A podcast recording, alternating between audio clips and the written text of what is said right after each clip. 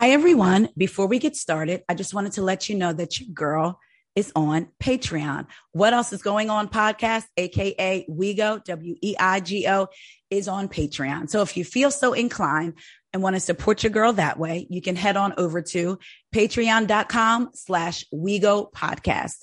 That's P A T R E O N dot com slash WeGo podcast, W E I G O podcast. Now, if you don't want to be on a monthly recurring thing, I totally understand that. But if you want to support, you can head on over to buymeacoffee.com slash WeGo, W-E-I-G-O. Again, buymeacoffee.com slash W-E-I-G-O. Cause you know, a girl be trying to put in some work and a coffee could help me stay awake. So those are your two options. And if you don't want to do either of those things, if you could rate, review, and subscribe and share with your friends, I would love that. Now, on to the episode. The following podcast is a CJ Media production.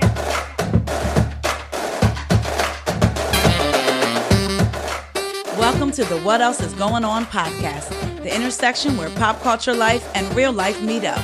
Get ready to deep dive into all things reality TV and the dichotomy of loving the game, but not necessarily the players when they start to reflect real life issues like deep seated discrimination and a world rooted in racism. Feeling conflicted because I love Clip, Clip, Clip. And I also have to chant Black Lives Matter. Buckle your seatbelts and brace yourselves because my foot is off the brake and this intersection gets busy. So come along for the ride so we can see what else is going on.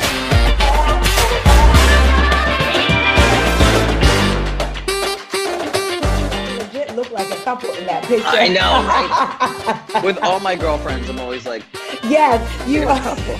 if I was not gay, we could be. You know? But I am so glad that you called in. Um, I'm so glad to have you. First off, I want to say you are legit, the true deal. People will always give you advice do this, do that. I had um, guys listening. I had a conversation with Anthony last week, and he's been amazing. Didn't know me, just knew that I followed him, and your advice it was just amazing. So thank you. Well, you're a very receptive person, and I can tell that you're extremely creative. And there's very few people who use both sides of their brains. You know, you have the left side of your brain, and it's a little bit more analytical. And then you got the right side of your brain. And the beauty of everything that comes together in media and TV and podcasting, Instagram, it's all a combination of both. And if yes. you can really put those two together, then that's like where the real magic happens and where it starts. Well, um, thank you for saying that because I, so I told you on the phone, guys. Anthony and I talked on the phone on Tuesday, and my husband was sitting at his desk, and he's like, oh, "That could have been a podcast." And it's funny. ever since I started podcasting, if I have like a good conversation, he'll be like that, and he's normally right. But um, my kids being in entertainment, I stopped. I didn't look at them like a typical mom. my baby is this and that. I was able to see their talent, but also say hey this is what you need to work on. Hey this is yeah. what you i wasn't i because that's business. And i wanted them to be able to look at themselves like that. Yes. Everybody has a cute face. And then there's some people that other people may not think are aesthetically pleasing but they have something. Yeah. so you have to be able to so i just had to tell you. Yeah my husband he's like that should be a podcast episode. And yeah, he's right. Guys, me and Anthony talked about not, we both don't like taking notes. So I'm listening to you on the couch like this. I got you on speaker and I'm like imagining everything. He goes, he walks by and goes, You writing this down? Yeah. no, it's so funny because we both don't write shit down. No, I don't, like, and I get on, on other people. Yeah, yeah. I don't like. like, like you better write it down. I'm not gonna, but you better write it down.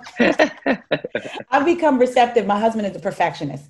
So with the podcast, I remember with my other one, there'd be nights he's like putting it together at like 11:30 at night. I'm up in the room and he's like, "I need you to come down and say this word because you didn't have the right energy." And I'm like, so the oh, other day, yeah, and the other day he gave me a critique, and at first I was like, okay. And then I took a deep breath and walked back. And I said, as your produ- as you, my producer, it's your job to tell me. I'll be, and I may have a look like I don't want to hear it. It's because I don't, but I know I have to because other yeah. people see a different perspective. So that's why yes. I appreciated you too. You were very much, you know.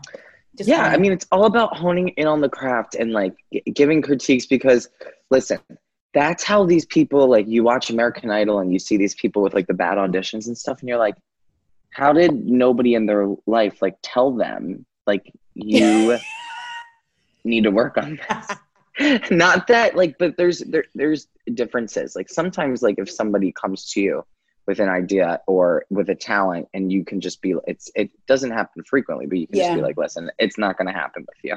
But you, you gotta pick something new. and I think Like- that's probably why you're successful. And it's fun. It, you bring it brings me back to. I know you've heard of S. Have you heard of Essence magazine, African American magazine, very Yes. big, very the uh, one of their um, editor in chiefs. So magazine, big, global. I remember my mom having it when I was a little girl, still getting it, and she said. Whitney Houston was out and she was in the kitchen. Her mom was cooking and she grabbed the spoon and she starts singing. And her mom said, Baby, singing is not your talent, but let's find it Interesting. and she realized that writing was and she made it all the way up the chain to be the essence editor in chief That is so interesting. Yeah. See, like just because you're not good at one thing doesn't mean that you can't find something in that same creative vicinity that you might be better at. It's the same thing. A lot of people, you know, directors, screenwriters, they tried the acting thing, it didn't work out for them, but they understand the idea of storytelling. okay They might not be able to express it themselves, but they can tell other people how to do it. Exactly. So it's kind of cool. That is Well, cool. I've always wanted to know in your in the podcast like my ears i told my husband i like the over ear things i don't know how you guys do those pods i feel like my ears are too Oh, I hate these. or. I, I hate these. I revolt. I revolt against them. I want like- something like, over my ear Yeah, like in the studio. Like, Yes, like yep. be cool. Yeah, yeah, yeah. now through all of your podcasts um which i like i said when i found you i was like yes and then i'd be refreshing and i'm like where'd he go and then i told you I, would type in your name on the search button in itunes and listen to everyone that you did so how did hmm. you you have such an interesting story because so many people in your position that worked with housewives that work with all these great people would be flaunting it on Instagram. Oh, this is what I do. And you're just so laid back. Even you saying at the end of Jess's podcast, which, hey, Jess, hot takes and Yeah, deep dives. hey, Um, you said, oh, by the way, if anybody needs, you know, wants to talk to me for consulting, reach out. It was just so laid back. Even my husband said everything you said was so good. Like, wait, it was just so, so how did you get started? So I've I've always been, you know, when I was younger, I loved, you know, anything theatrical, anything that had to do with putting on a show, whether it was in an actual production or whether it was, you know, throwing on the Cats VHS tape in the family room.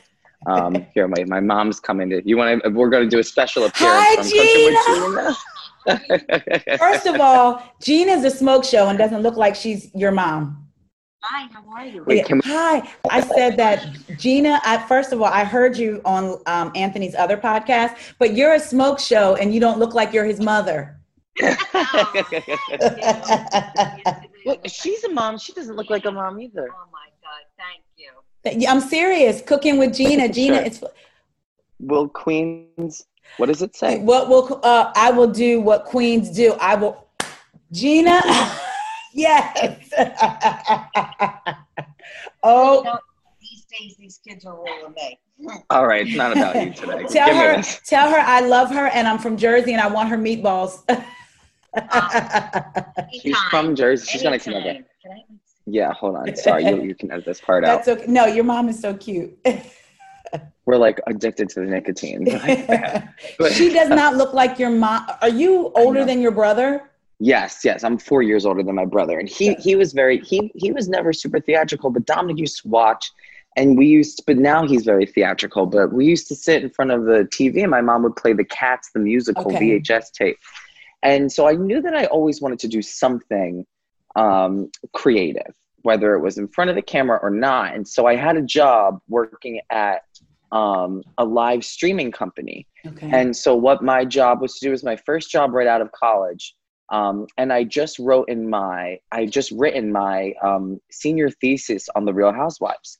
Um, and yeah, so it was my final paper in college. And I, uh, you know, was really interested in the idea of Italian American women watching themselves being represented on TV, Black women That's watching good. themselves being represented on TV. That's good. Yeah.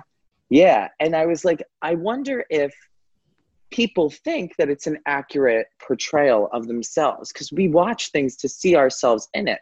Right. So I, so by the sample size that I interviewed, most Italian women, most Black women said that's not an accurate portrayal of my culture on TV. Okay. But by the end of our entire interview, they they ended up saying actually it is because Wow. based on the specific questions, and and you know we did a lot of um, you know interviews whether it was on camera or just audio, and we would play certain clips from the show, and then the interviewee would say, "Oh, stop it! I remember my son's baptism, and there was a brawl going on, Oh and my god. and oh or or my friend was lying about how many f- months along she was when she was pregnant and nobody Right. could understand why Oh and it's like these his experiences started to mirror and i love stuff like that i love when art imitates life and um, so i was working at this live streaming company and i became close with margaret josephs and and she said you've got to do a podcast because you are so you know funny when you're talking about this but also you're very analytical because you're an academic about it. And i i uh, took her advice and i started it. And then i eventually started going on radio andy frequently. And Yes. then- yeah and then i started you know having talent reach out to ask for help um, you know whether it was coaching them or um, their instagram creative directing and then i eventually assisted um, one of the new york housewives in her apartment and then i branched off and just started doing freelance creative consulting for a bunch of them Oh my God. That is, but what's so what's crazy is Margaret tells you to start the podcast. So you started, but what, um, how did the other wives know to reach out to you? And who was your first wife to reach out to? so actually i i think that when i started it it was at like a weird time where it like wasn't super saturated yet on Okay, on the okay. itunes with a bunch of housewives podcasts. And there weren't a lot of gay men hosts. It was primarily women um white women. And i um went in and started you know uh just kind of giving my two cents about things. And i think it was from a different perspective that a lot of people had hadn't Yes. heard. And then I, I, uh, you know, and I always tell other people to do this with their shows. You don't have to stick with the same thing the entire time. So, so one episode, I just wouldn't even mention the housewives at all, and I would talk about like Little Shop of Horrors Yes. or something. You know what I mean? Like, like I'd be like, like just like talking about something so random, and then I, at the end I'd be like, okay, well, we'll talk about housewives like next week. I guess. You would, you would, Um, because yeah, I remember. Yep. but um, the actual first one to reach out was Dorinda. Okay. Dorinda from New York. Yeah. And um but I was kind of set up because she had heard some of my stuff and and um you know uh, Alyssa at Sirius XM Yes. one of the producers Amy. Phillips. Okay. yeah and Amy Phillips she is she is a creative genius she's Really? amazing. Okay.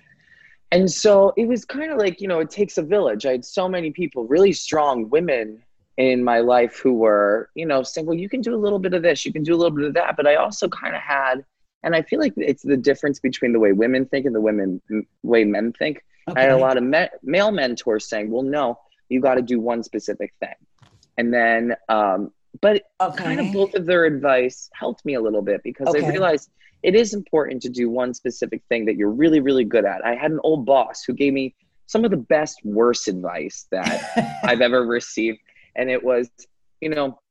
You can be really good at a bunch of things, but only really amazing at one. And I heard that and was like, I'm going to dismantle that narrative because that's not true. okay. You can be a jack of all trades and a master at all of all them. of that. That And so, yeah. so I tried, and I, I, I like to think of, of course, there's, I, I, I like to think there's some things I'm better at than others when it comes to this business, but I do think at the end of the day, if I don't know something, I'm not going to bullshit you on it, but I will say I don't know how to do that. You can go, you know, I'll give you the name of somebody else who knows how to do that. And that's what Um, I like about you. Do you ever sleep? Because I can just tell your mind is very like create, like you, like you think you use both ends of your brain too. So it's Mhm. always off of both ends. I do. I I I have trouble sleep. I I, I will fall asleep at like 3 a.m. usually. That's like my bedtime. I'm up. I'm listening to music.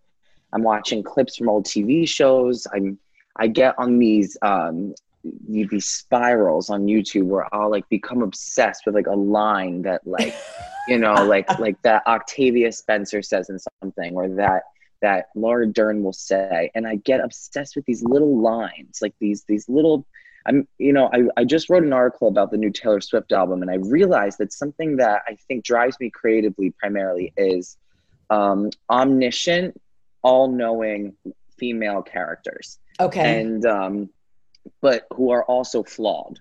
And so to their friends and if you notice a lot of times in film um, and tv shows who do they peg as these all-knowing people? It's usually black women and gay men Mhm. and so Yes. it's like the gay best friend who's like you don't Got know what you're Yeah. doing yeah or like Or the black woman like, Mm-mm, that is not the one. Yeah, yeah. yes yes yes yes but very rarely do we ever get to see their perspective and Right. and see well what makes them flawed why do they why why are they being pegged as these wise all-knowing people and so what there's sometimes you get a character like that and you're like ooh that's interesting i can it's, it's almost like what happened to them that made them have this train of thought exactly to give that word of advice. Okay, I love Yeah. that. I'm a very I can take I I've written poetry and I had a self-published poetry book. Um, oh you got it oh i will buy it i Are will you- buy it you gotta send the link I'll send it to you because I Yeah. love to write. I write too, but I would uh, side interesting. So Gizelle Bryant's ex, who she's back with, was my pastor for years, oh get out. And he actually was my first guest on my other podcast that I do back in 2016. But so he would. He's very much a wordsmith. You know those people that are that love to use big words when they could just say it for their audience? Yeah. But he would take say a word and i would it would give me that his one word would give me an idea to center a whole poem around. So he would say a word and i would say i'm going to write about that just that are you word. A So fan of are you a fan of like the idea of because you love to write but do you really like to write things down? No. Is there's such a difference. There's such a difference right? I want to speak of them like but I, yes. I, I want the backup because i don't trust computers which i should but i don't like to write things down. I, I want to feel like i'm going to know it. Yeah yeah. And and what's cool about that too is you're not confined by the idea that you wrote down you can write down the idea but you're not confined by that phrasing because it can evolve you know I, oh my! I say that I'm definitely an outside of the box person, except for when it comes to one area. Food is my box area. I don't. I don't. My son looked it up and said I had some kind of phobia, like with trying new food. So my family knows I sweat. I don't. I like what I like, and I get mad when people say, "Well, you haven't had it cooked." This way, I don't eat any type of seafood at all. Me neither, me neither. I don't eat any of that. And people say, "Oh, you got to have it fried and boiled." I don't like it.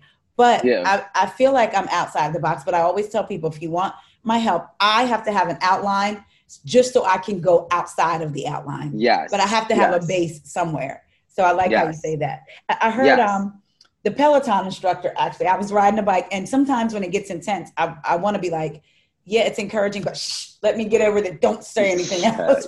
Yeah. But she said the the problem is, and this really stuck with me. People have, what did she say? They have um, a a strategy, but no structure. But when you take your Mm. structure and implement that in your strategy, then you'll have success. So it's like I have all these you have all these ideas, but no structure. But if you get your Yeah. structure and put them in, so I was like, okay, because that that could be me. Ideas all, yeah you know.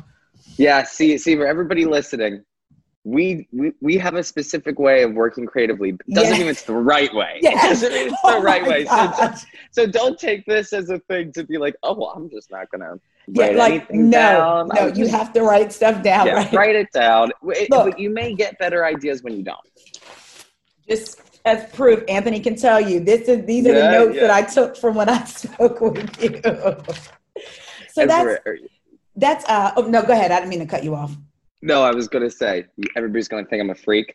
I do my hangover cure a little bit of water. What is that? So it's water with ice and a little bit of squeeze of lemon and honey in it, and then get ready for how bad this is going to be. Take red Powerade and you mix it together. Anthony saw my face. I was with him with the lemon because, funny enough, I wish I could turn my computer and show you. Just bought three lemons two days ago. Okay. My husband yesterday morning picked up one and said, "What's this?" And I said, "I put it in my water." So I'm with that and the honey. The Gator. Gatorade. Oh, the Gator. That's a game changer. And it, it replaces your electrolytes and all of Mhm. that stuff, and the water is hydrating you. Yes, yes. So I it's a good it. combo. It's a good combo. I'm the, I'm an expert in the art of deflection and hangover cure. Okay, because did So you see every- my face? That's that's your teaser clip right there. That's your teaser clip.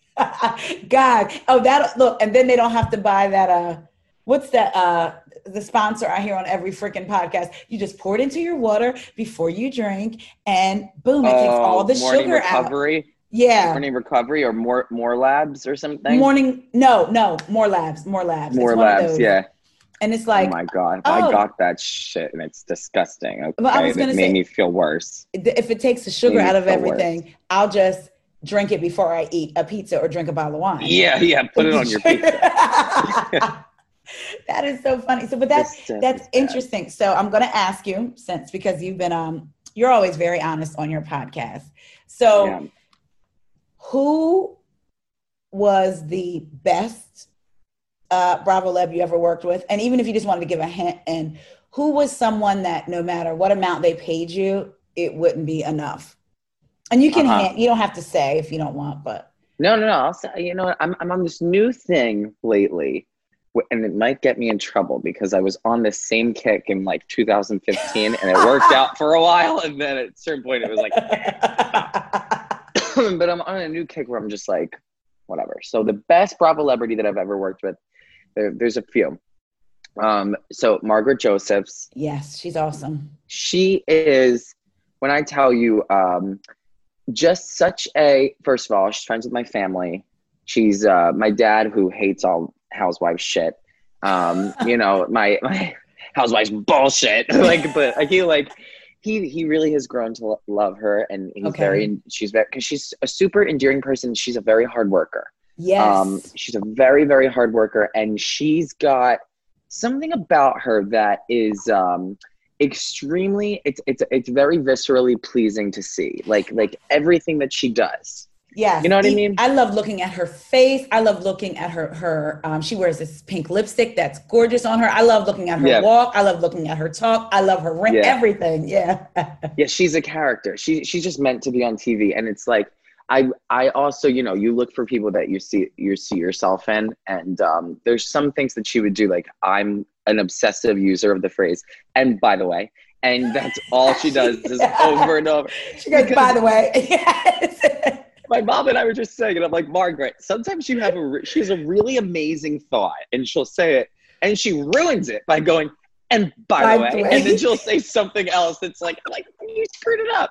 But she's very easy. The main thing when I'm working with somebody is, um, because I get that the creative process can sometimes take a long time. So, like, if I say, listen, I want you to sit down, I want you to film yourself, you know, talking about this, and we're going to cut it together. I'm going to subtitle it. We're going to do an IGTV. Something that's cool about her is me and her kind of have this unwritten thing where it's like, kind of take your time with it. Like, Okay. if you're thinking about it, you know, whether it's a promo for the podcast or something, or we have an idea that we're bouncing off, I'm not because, and this is something that I learned uh, from Jamie Lee Curtis. I was watching Okay. her on Actors on Actors, and um, she was talking about how creativity is the only career that you have to create an emotion in a certain amount of time Hmm. and um, that is not my fucking dryer hold on okay. let me, let me close it Like- I I'm- love this so much. We're talking like real raw. I love this. oh yeah yeah we're like in a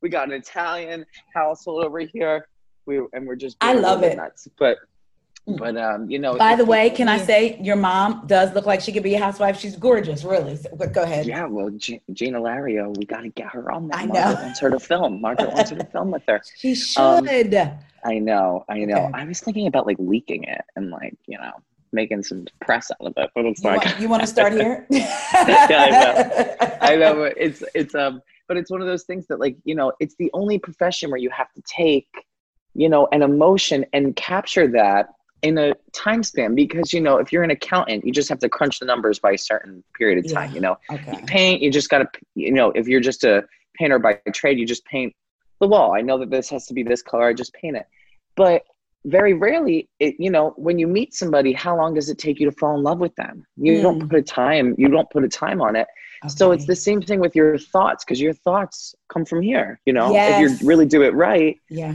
and and so she's very good about uh, really honing thinking about what she says and the other um, my other favorite bravo celebrity to work with is Braunwyn wyndham burke Yes. she is a gem and i'm hoping that for her and the main thing that we do with Braunwyn was how we met was through kate casey who is Okay. awesome and Yes. um and uh you know she Braunwyn and i got on the phone and i realized with her geez there is so much more to her than we saw on that tv show and i It said seems like it. yeah, and she had to reclaim her narrative. She had to reclaim her narrative and do it on Instagram because regardless of she gets asked back to the show, the show gets canceled, whatever, she's going to have this um, this feed online filled w- with a bunch of micro stories. It's her wives Yes. helping lives. She is and and something that is so cool about her. She never comes off preachy. She never comes off preachy. She's doing it because it matters to her and she's not asking you to give a bunch of money. What she's doing is she's saying, do what you can with Yep. what you have, where you are. That can even be you talking to somebody. Yes. That can be, and because I feel like allies often think, okay, well, it's all about the money. So as long as they have money, like it's it's gonna be fine. No, I would rather be poor as shit and have you not treat me like shit. So right. you know, and have Yeah, influence too. So, Mhm. like you said, talking to somebody, you talking to me caused me to do this, and now it's Mhm. opened up a whole world. And as far as um, with Braunwyn, her having a conversation because she is a white woman in America saying something yeah, versus somebody could donate $25 to make themselves feel good, but she could say something to make them change. yes. And that's Yes. what that's and that's the good thing. Do you think that that is one of the most important facets to being an ally? I do. I feel like Mm. uh, two things. I understand that we've all, in uh, anybody that's not purely WASP, I feel like, has probably Yeah. had some sort of discrimination to them. Italians, you're Italian. Yeah, Um, and I, I understand that. But when it comes to, so if Anthony's my friend and I tell you about how I was just racially profiled maybe 10 minutes ago, and I'm Mhm. upset, and to you, my emotion may be so over the top because you're like, well, you got out of it. It's five minutes ago. But people don't realize sometimes when we're triggered, it's not because necessary it's not because of that one incident it's because of Yeah. hundreds before that you may not know about so as an ally if they could just some, some i find don't listen to me. They want to say well this ha- I, I stand with you but just know this has happened to me in this different instance also. It's like right now we're talking about me About and something me, yeah, yeah. that i've dealt with. So i feel like it's that and i also feel like a voice is important. Um, when you have someone who in private says everything everything you're saying is right but then they're unwilling to not necessarily even stick their neck out but unwilling to use their voice when they have a platform yeah, it's one thing you don't want to use your voice as a platform who am i to, to judge you however Mhm. when you use it um, in private to gain privately, but in public, you don't want to be looked at differently. I have an issue with that. Take um, Lauren from Utah, from Vanderpump Rules. Lala, yeah, She um, appropriates culture. She says, and, and to me, that wasn't even a big, big issue with me because I almost look at it like she was in Utah, yes, but somebody like Eminem, where he was raised, that's the culture he was raised in. Just like if I was raised in Mexico, I Yeah. might take on aspects of that culture. But yeah, she was um, pro this, and Tupac took over my body, and black, and do you want to get popped, and all this. Oh, she other said that. stuff. She Yeah. said that oh yeah, on um, with uh, you know I don't watch Vanderpump Rules. I've never Jen- seen it. She said it with Jenny McCarthy. Oh, on shit. her show and then she said on watch what happens live like tupac just like i feel like he just took over my body so on vanderpump rules she wears the scarves or she'll walk around like you want to get popped and i identify with the black culture and when she does her music she has black people in the studio fast forward to her and her fiance uh, pulled a practical joke on one of the vanderpump rules kids and the joke was No, having the- having. The police- having the police knock on the door, which by the way, I heard were real police because I heard it on their podcast that I listened to briefly and was like, Mm-mm. had the police knocked on the door and pretended to arrest one of the cast, took him out in the street, took him to the car door, and he's in the car. And so the other people that didn't know it was a joke were like, oh my God, what's going on? What, what, what are you arrested for? After it was over, they realized, haha, it's a joke two of the cast members, Ariana and Katie, surprisingly go, that's not cool. Basically, are you tone deaf to what's going on in the world? So they're Oh, trying they to say that. that? Yeah, they're trying to say that in the show. And Lala says, um, in another interview, whatever, man, it was funny. So you are out here appropriating the fucked up, culture, right? Saying that you're an ally. You think that joke is funny, and then on Instagram Live, when I mean on Instagram, you have all these beautiful pictures of you with your comments open. But Uh-huh. all of the comments that say Black Lives Matter, you turn them off. Why? Because you Oh, want, she did that? she turned the comments off. So it's like you want the rhythm, but you don't want our blues. That's what I equate that to. Oh, So, so that to me is not an ally. So I get very heated yeah. when I'm like, I would just rather you not say anything. An ally is like, she's I got you. Yeah, she's, very interesting. She's an interesting character. I Mhm. mean, she because I don't watch the show, I just look at her from online, and some things about her I find very endearing. Yes. And I almost held her at like a thing like here above the rest of them because I'm like, you know, I like when people can easily intertwine Yes. into like different facets of creativity in life. And I guess that kind of goes back to the idea of like, you know, cultural appropriation, but what's where, where do we draw the line because it's a difference between Yeah. like love of the culture and respect for That's good. And yeah, yeah Good. so i can love it as much as i want and mm-hmm. people you know i i i think that people just don't under and it's what how do we walk around the world it's zuzu the dog she's Hey, Zuzu.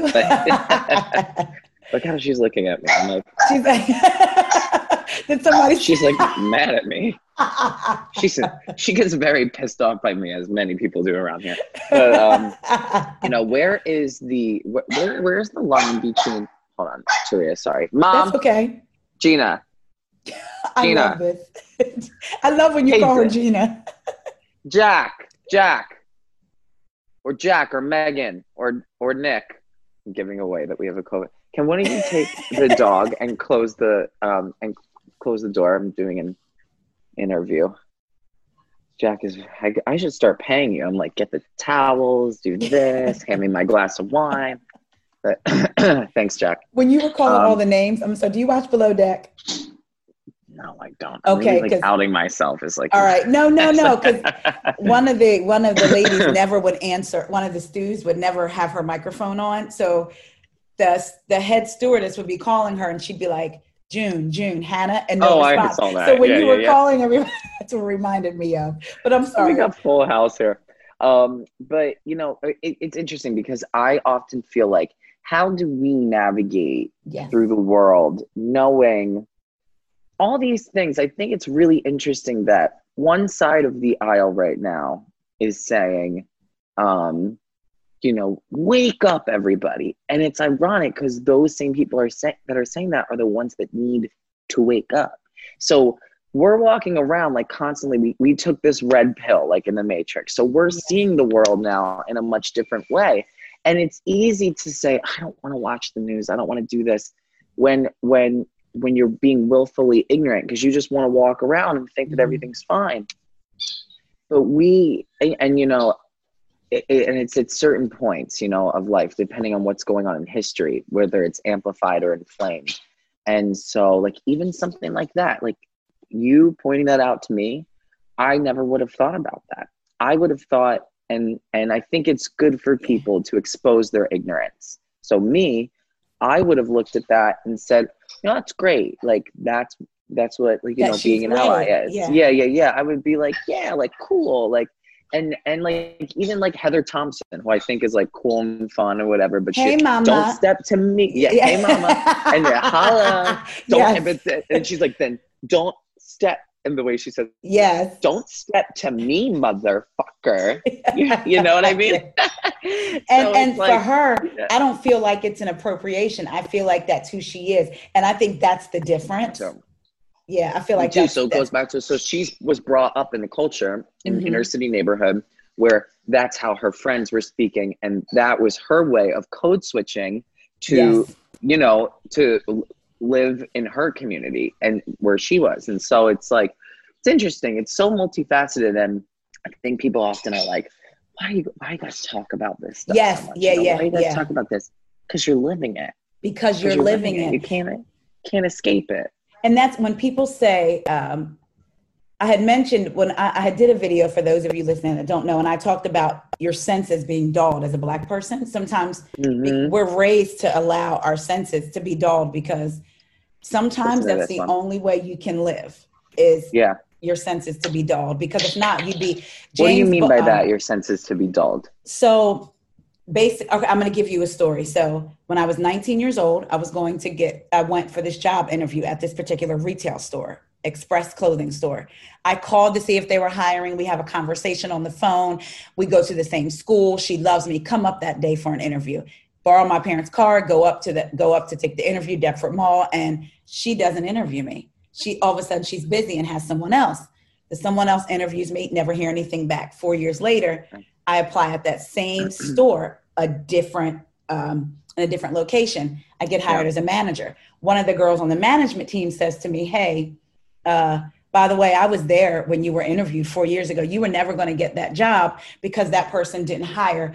Black people on their team. And then she proceeds to tell me, by the way, the customers that are coming in and out, the black ones steal. So we have to watch them. So growing up, I was in the taught same sentence. in the same That- sentence.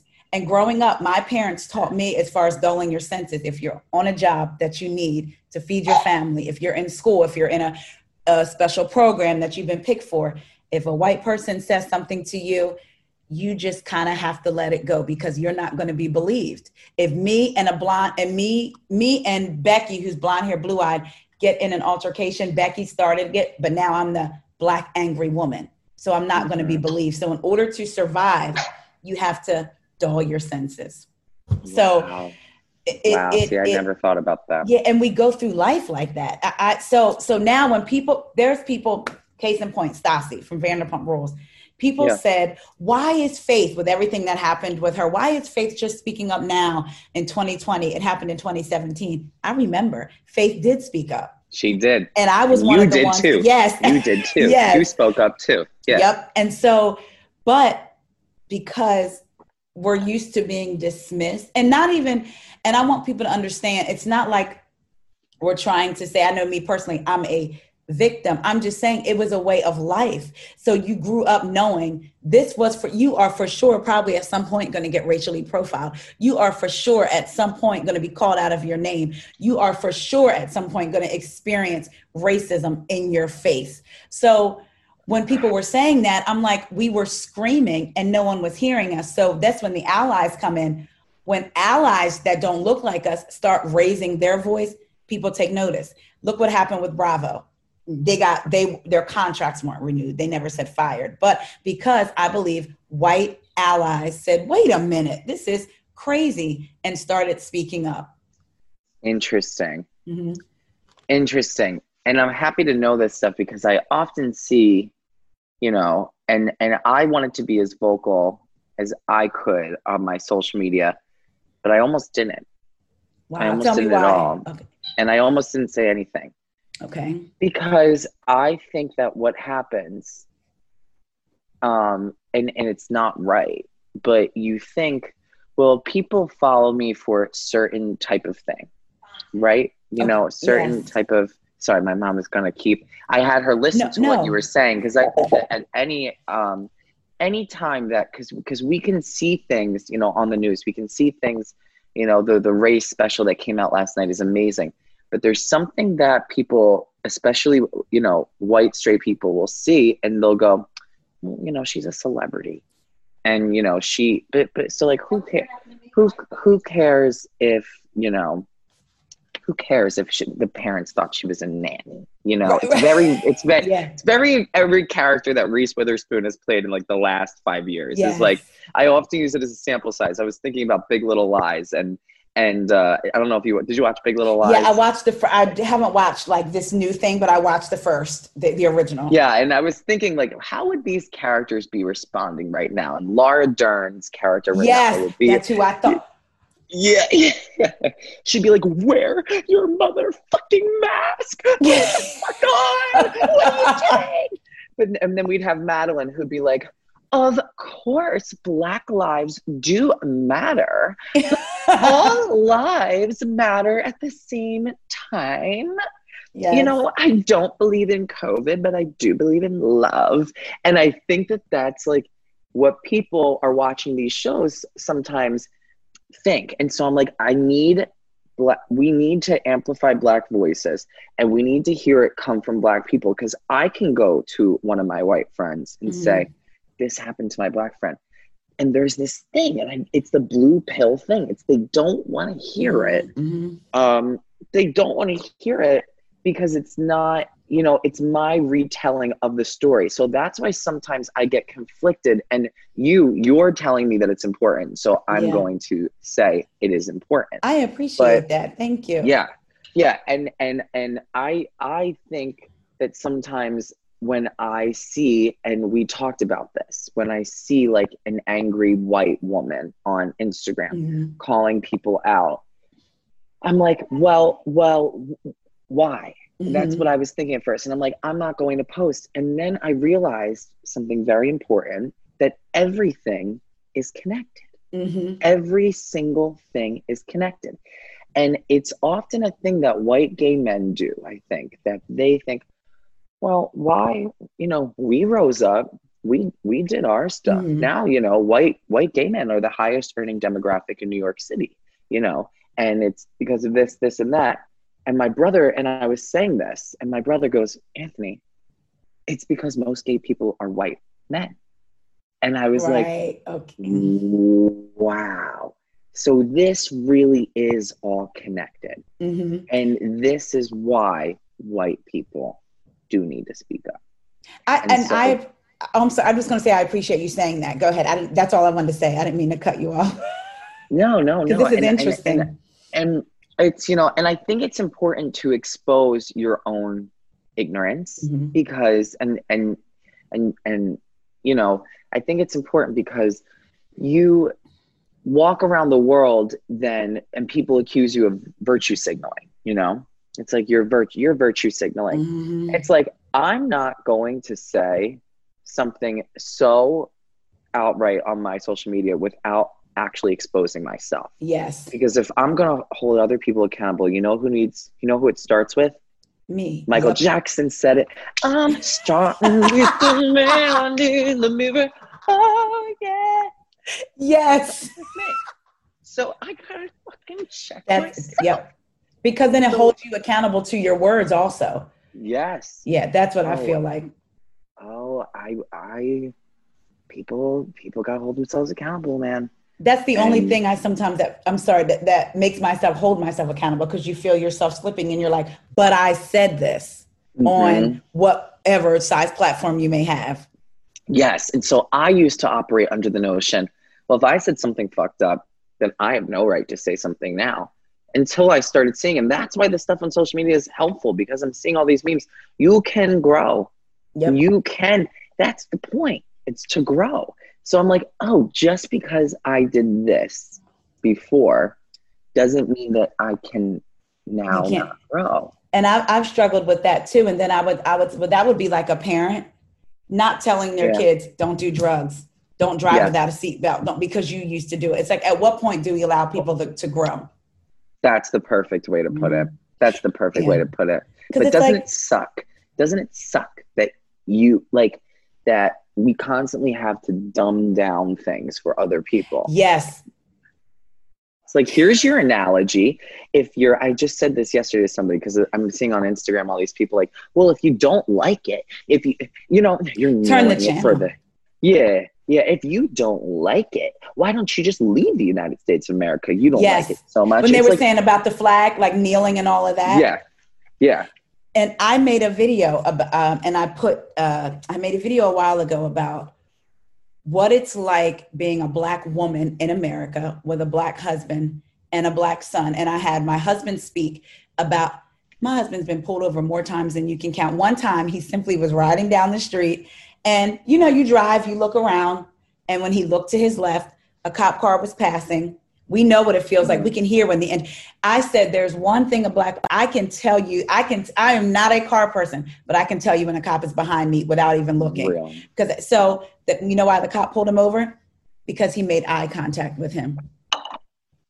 You gotta be kidding. So and that and that was why he got pulled over. He got let go, but he got pulled over. But in the video, I had my husband share his experiences, and my sister in law share hers. My brother in law uh, share his, and I, and I don't think people get what it feels like every day. We have where's my iPhone, and if he says he's on his way home from work, I'm tracking. When my son, and this is no exaggeration, leaves, Anthony, he has his own car. He drives. He could be going to 7 Eleven that we can walk to. I said, you know what to do, right? Where's your registration? Where's your license?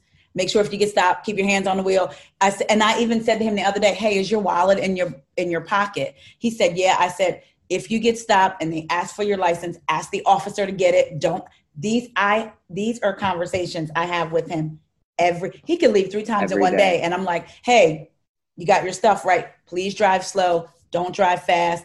Don't so I it it it makes me angry when people talk about uh, if you don't like it, leave the country in regards to the kneeling. Because in the video I had put Yeah. I did my research. Colin Kaepernick talked to a white former vet who said the best way to protest is to kneel. My To daughter was in the Air Force. She was she's Yeah. been in Iraq. She's been in um I mean she's been in Kuwait deployed. She's been all over and she said they had no problem with it. The- Of course not. It's just this. It's just angry white. You. Yeah, yeah. So Yeah, it, it's so- it's crazy. It's It- like it's so. yeah. Did you see like, the it. video that the players put together, which is why Roger Goodell, the NFL commissioner, said what he said? I my brother and I have been watching the NBA in the bubble. The um, Okay. one of the players is doing vlogs, and so it's like, and I often tell my friends who like might not understand what's going on. I'm like, you need to watch these vlogs, but I didn't see the one that you were talking about. No, I have to send it to you. It's it's all of the football players saying basically it could have been me, it could, and it's all could of the major ones that the Yeah. that you would want on your team, and it was very moving.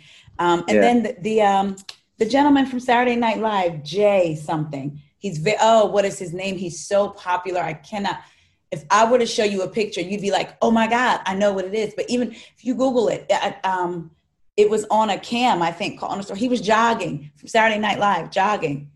He was got mistaken identity, thrown on the ground, face No, down, everything.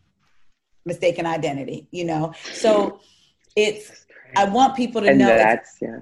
and that you know it's okay last thing i, I as far as this because I, I i'm interested in also i'm glad that you shared with me about if you hear a white woman screaming on instagram you're like nobody wants to hear that because then i can share with you oh well this is why we do want to hear it and i think that's Yes. what's missing um, for any Yeah. non-person of color listening we don't expect you just to know well we the only thing we expect you to know is that you shouldn't be racist outside of Yeah. that if you have a question Yeah. about something you ask it if i had a question about the, the italian culture i would ask You ask, yes, you know yes. because wait Like what we, what we were talking about. I was just gonna bring it up. on the phone. can yeah. you share what you told me that i did not know goes on in your culture i thought that was Yeah. so interesting Yeah, and I, I think what's what's kind of crazy about it is and we were talking about this about, you know, colorism within the black community and and about people being darker than other people. But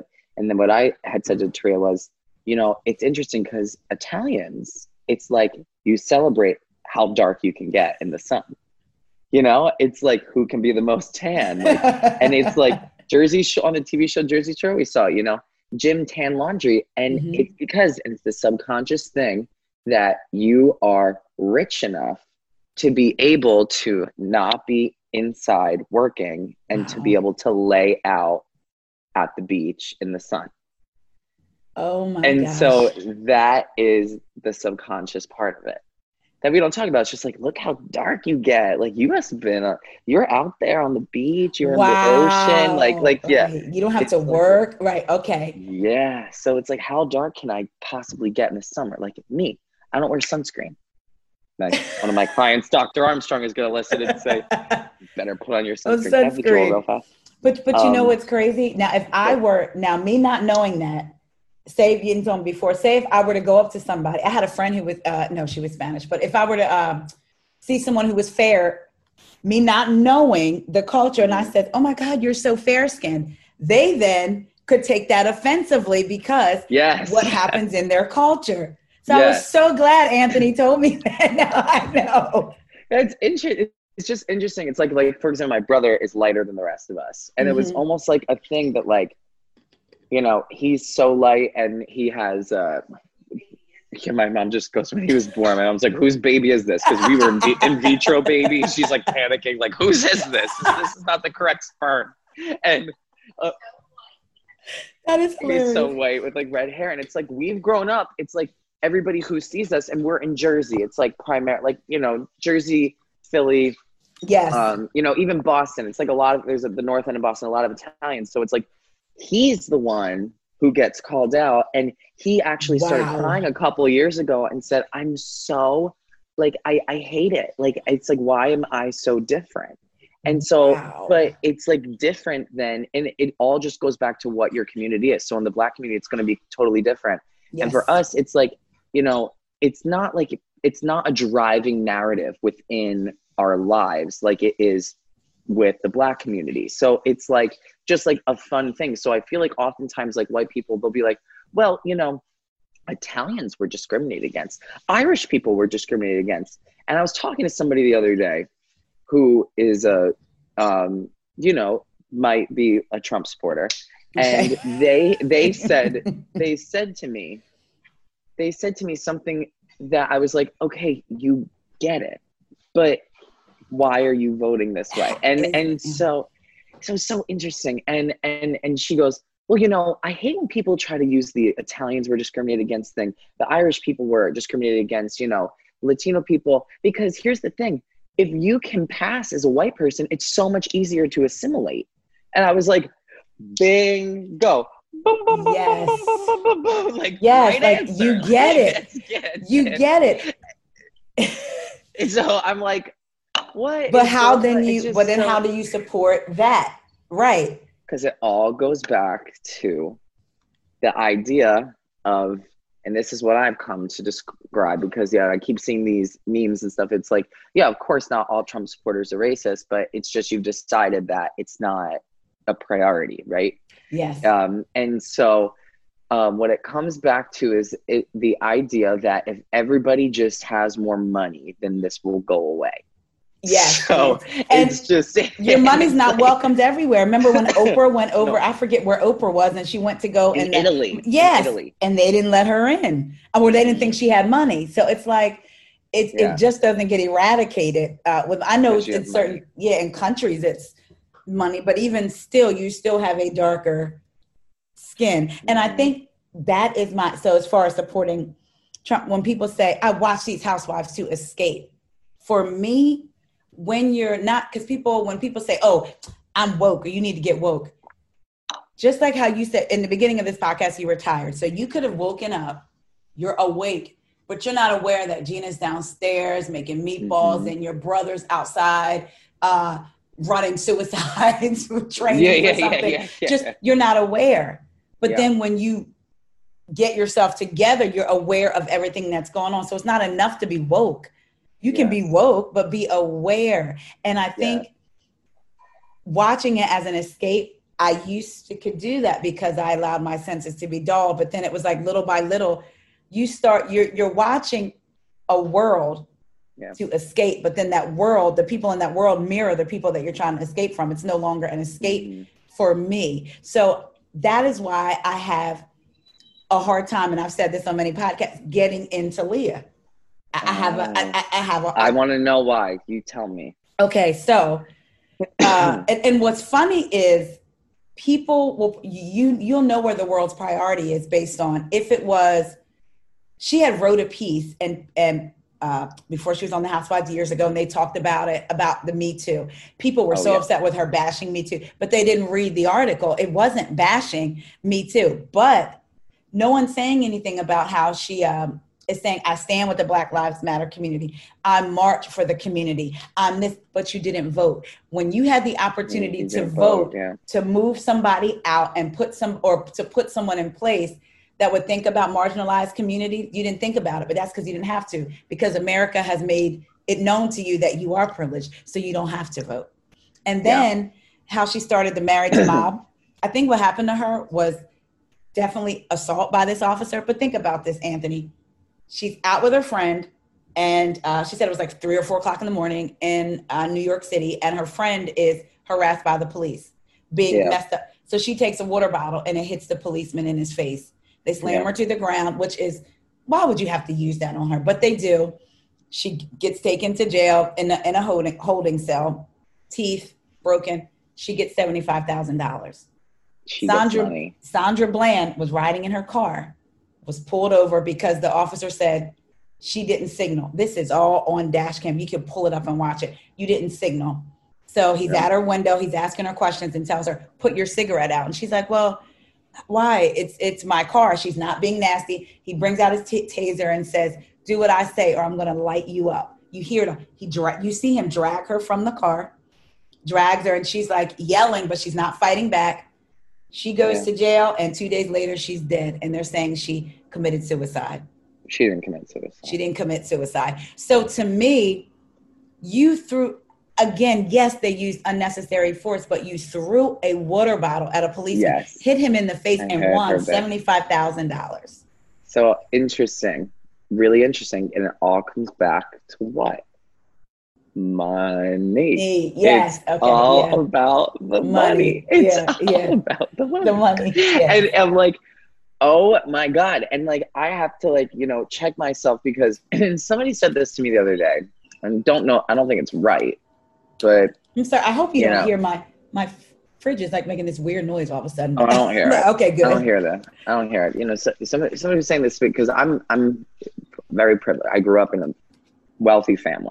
Okay, and and and God bless. yeah. I love that. Let me give you my. I'm going to give you my cash app. Yeah, I'm yeah, yeah, yeah. I'll be your sugar daddy. no,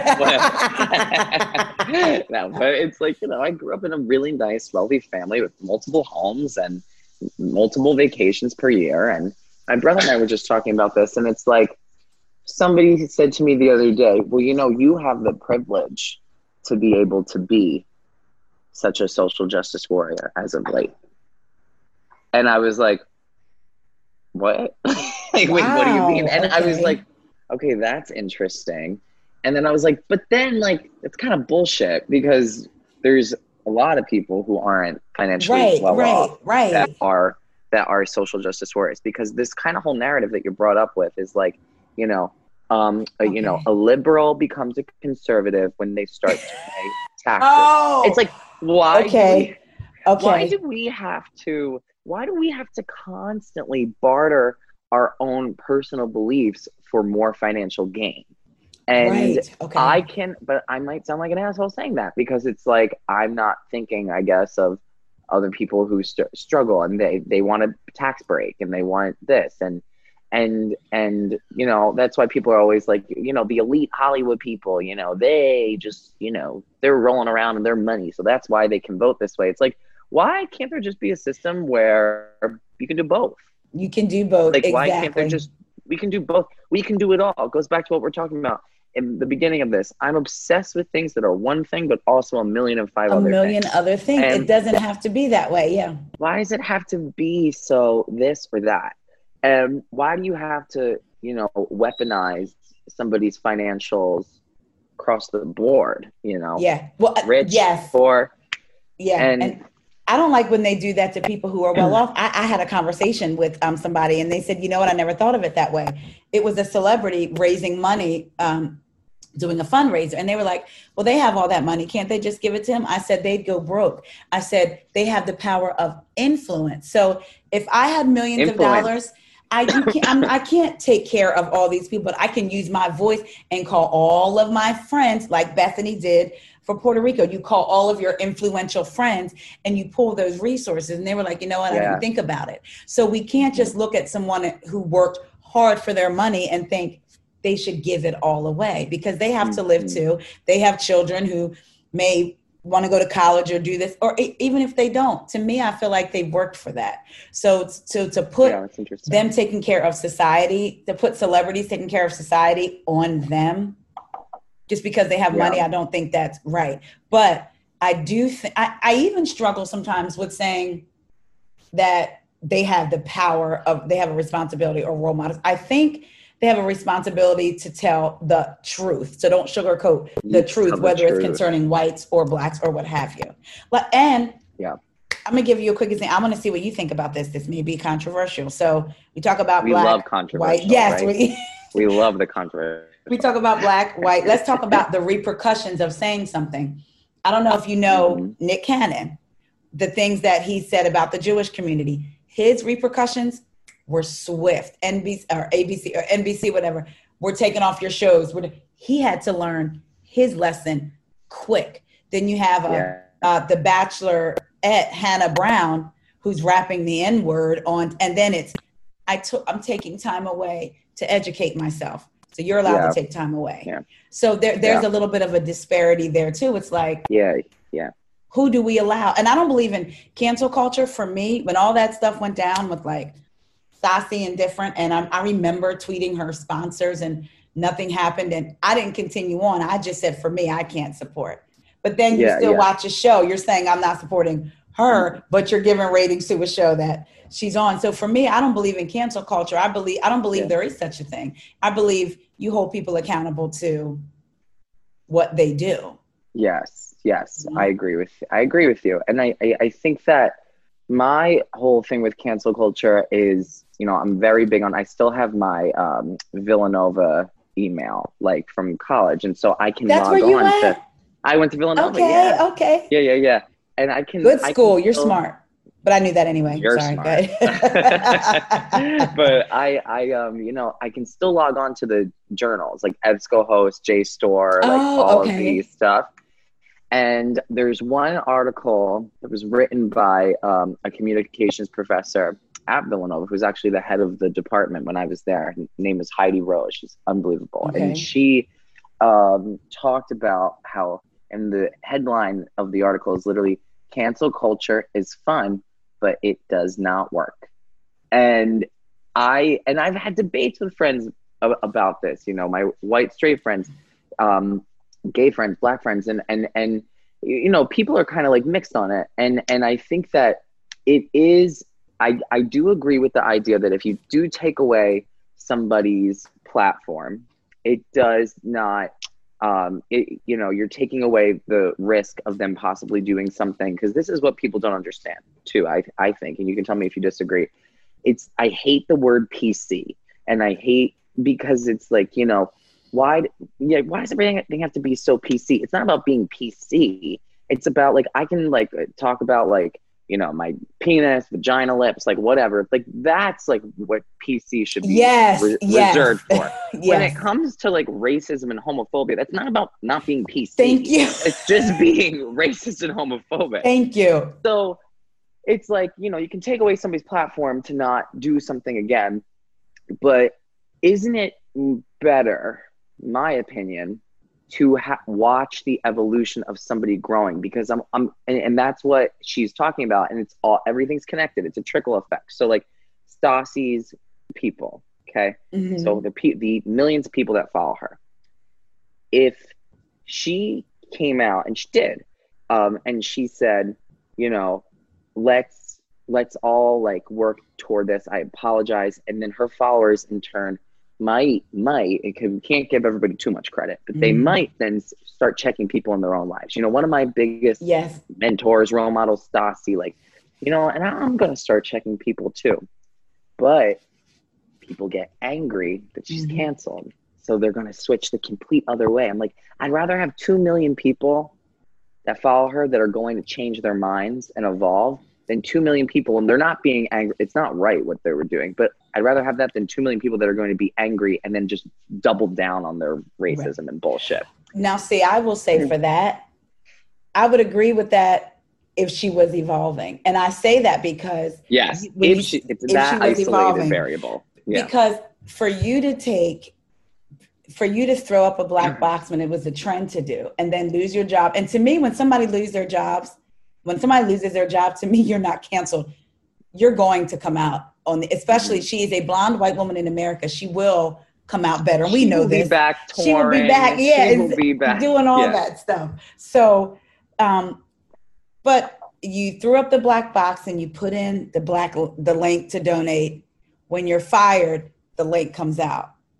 Oh, I so didn't then know you that. did See, that's she took the, the, difference. link yeah so it's like i don't i don't want to watch you try to evolve because i don't think it's genuine. And then I, i'm also on the same side that you don't have anything to prove to me. Like there's somebody Yeah. in my own personal life it's like you don't owe me any like i don't want to be in connection with that person that you were at the same time. And it's hard to describe it because i don't know if you ever felt this way. It's like i don't the person that that was i, I don't that's not good for my spirit at Yeah. the same time you don't have to prove to me you change so it's like Yeah. i'm okay with just a, a walking like linear in life. Like we don't have to be oh so close. Like you don't have to prove anything to me and i don't have to be like standoffish from you. I guess it's weird trying to describe but that's how i feel about stassi. Godspeed. I hope your Yeah. baby is well. I hope your family is well. You have go have a beautiful life. But i don't want to watch you get on tv and cry about things that you have continually done of course. like and but but i see what you're saying too continually done. yeah You don't want it. You're not even interested in watching that narrative of evolution right if it's going to if even it's happen. going to happen and if it truly started happening then great but then it's like how do you know if it's happening Yeah. heard um, How do you know? an interesting story nina parker the one who hosted last night uh, she hosted the um, race in america talk last night nina parker Yeah. is on e news or and she said she used to work for a company and there was a, a woman there that didn't like talk to black people like she didn't she Yeah. could, she treated her she was the only black treated her different because she was black she would try Mhm. to talk to her she wouldn't and she said instead of her getting you know angry or mad she dealt with it how so they ended up having to work together on the BET awards or something and they were in a car uh, they had to drive together and the girl wasn't saying much so instead of Nina taking on the persona of them and like well I'm going to isolate you she said to the girl uh, to the coworker what's wrong and she says well I'm going to be the only one white the only one white there and I'm going to be Oh, nervous No. so Nina said, "How do you think I feel coming to work every day?" And she said the girl got quiet. They went, they did their whole thing, did their whole spiel um, for work. Night was over. She comes out, and the girl's standing against the car. And Nina's like, "What's wrong?" And she starts crying, and she apologized because she realized, "Wow, what I was feeling." For a little bit, you feel every day. The woman quit her job and went to go work with inner city black children. That's So- the that's the evolution you want to see. yeah. So it's That's like, the and, evolution you want and to to see. see the heart and to hear that, it was great that Nina didn't react in a way, even though, again, it's it, I think attributed to is those senses being dulled. You need this job, so you better not go into. I think it was CBS and flip out because they're treating you a certain way. But it ended up good. You changed somebody's life. Yeah. You know. Yeah, you change somebody's like multiple people. Yeah, it's hard. It, it's really yeah, hard. it goes back to the whole idea of that. I was thinking about this when a um, black person is accused of something, it always goes back to what happened in their past. But when a white person is accused of something, it's you want to protect their future. Wow. Mm. And it's good, you know that's Brock good. Brock Brock Turner. No. Two, two oh. different two different men. You got a black guy that's accused of rape, Yep. and it's well, let's look at his past. Yep. Because then we'll figure out something that that Yes. you know, and you know he's going to do this again. But with Brock Turner, Yes. what happened? We don't want to ruin the possibility of his future. Oh my gosh. Guys, for those of you that don't know who Brock Turner is, look him up. It was Yeah, his, when his the, the letter that his father wrote to the about how my son is used to like fine dining steaks and so he won't be able to get that in jail and that could do something to his like mental psyche i was like are you kidding me Oh my God. Well, it goes back to the idea of like, you know, I always think about this service trip. So I went on this service trip um, in high school, which was amazing. And like, I'm still very close with all the leaders that were on the trip. And um, we went to the Navajo Nation in New Mexico. okay And so it's like this whole thing that it's like, like, and it was amazing at the time. I'm like, how amazing! Like we like went and we like had these kids and they were on our backs and we were playing with them and and you know we we went into this um this area. It's like a very spiritual Navajo thing. It's called the Hogan, and like you go in there and you tell your story. It's all about telling your story and Okay. and hearing other people's stories. Um, I was like, it was just so amazing, and I am so amazing, yes you right? are you are No, but it wasn't good. But it wasn't good. I'm Okay. I am so amazing. I'm so amazing. I am. I looked at the pictures that I posted from this trip. It's me with all the kids on my back, and I'm honestly, how amazing that me and I have you know all these Okay. homes, and I roughed it. I really Okay. roughed it, and I slept in a tent, and I had to shit in a bucket, and I had to do that okay for what? An Instagram photo? So I'm like, I, and I, I wouldn't give away the experience for anything because Camden when you were scared, you were crying when you came home. I cry, I had an experience where I, Wow. I a, a service trip in Camden that um, i used to work at the cherry hill Really? Mall. okay She used to work at Cherry Hill Mall. So yeah, I used to, but um, we wow and that was more affecting because I came away feeling like a, a different person from Navajo. Okay. But I want I was wondering what did the people that I helped there really get out of that? But I got more out of it than they did. okay And and and how do we like reconcile those things? Because it's, No, it's but that's good. It's Mhm. good. Mom, we're doing an interview. She's sitting. I'm glad she's interested. tell gina i'm interviewing her next yeah, yeah. Maria said you're next. You're in the hot seat next.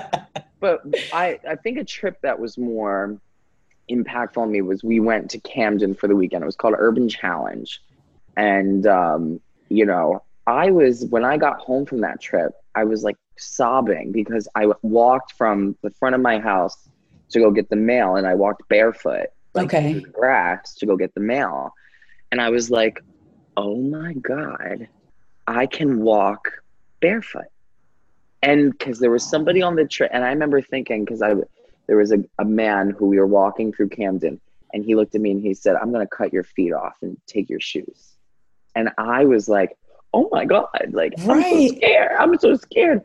But I don't get. I don't get. I didn't get it until I walked because it's like the the the idea of wearing shoes was such a privilege. right And but instead of me, instead of us being like, we're gonna go and we're gonna give a bunch of sneakers to a, lot of people, right help them out. What I came back with was the idea that I am so thankful. So it's like, how yes. okay So a good I wanna- wow And I've thought about this, like how can we make these trips, especially for high school students, more beneficial in a way where you're actually really, really, really helping people, not just for that week, but for forever. How what is something that Oh. you can do that will leave an impact for the long Right. time and not just, you know, kind of amplify your white savior complex when you come back. And and um, I think that that is something that I think the trips are good. There just has to be something a little bit extra, you know. And I love you just literally uh wow because even not even ju- like in just whether you're uh in America over here rich or not rich middle income class even lower it's it's not about you uh having a gratitude moment it's about having an empathy moment so that's so what you just said really Yes. wow It's You not just- about having a mm. gratitude moment. It's about an empathy moment. I like so- thank you for that that's wow that's going to stick with me okay I mean, it's and it goes back to you know when what you talked about about escapism, watching the Housewives and stuff. Because we watch people watch it for aspirational. That's how it started. Maybe not Yes. anymore. People watch it for aspirational. So, um, you know, you get on there and you look at the screen, and you're like, oh, look at their house. But you kind of like shit on them too. You're like, does she really need to be wearing that outfit? But like, you get the chance to wear that outfit, you're gonna wear it. Yep, so yep. it's like, but um, you know, you watch things for aspirational. So it's like, huh. I wonder if we could implement that idea into trips for people where it's you come out of it feeling aspirational, aspirational, but not from material things, aspirational to help. to help. You know what I mean? For yes. forever Yeah. not just your one week as you you know go going it does give you perspective no you're, Yes. you're absolutely right it gives you It does, yep. perspective but what do you do with that perspective because then it just goes back to what you said you can know but what are you doing about it What are you you doing? can be woke and you can know but what am i doing what am i if doing to help aware. out And that's why I think when, when yeah. I'm, I'm sorry. No, you go ahead. This is I don't, I don't want to cut you No, off. I 'cause have nothing this else is to good say. You stuff. go. Oh, no, i have nothing else to say you go when people are giving to the homeless and they record it. So my husband is uh used to be a barber in New Jersey before, and he still cuts hair. People uh, will come over sometimes to get their hair cut. Not so much anymore with COVID, or even moving to. Um, even though we've been here for 14 years in Jersey, he worked in a shop, and he always wanted to give back. He said, "I wanted to give back, not just food for a day." But he wanted Yeah. to change somebody's life. And with men, especially black men, their haircut. I see how he is every week. My son, who's growing into a man, is 18. Dad, can you shape me up? It's very big in the black community to have your haircut.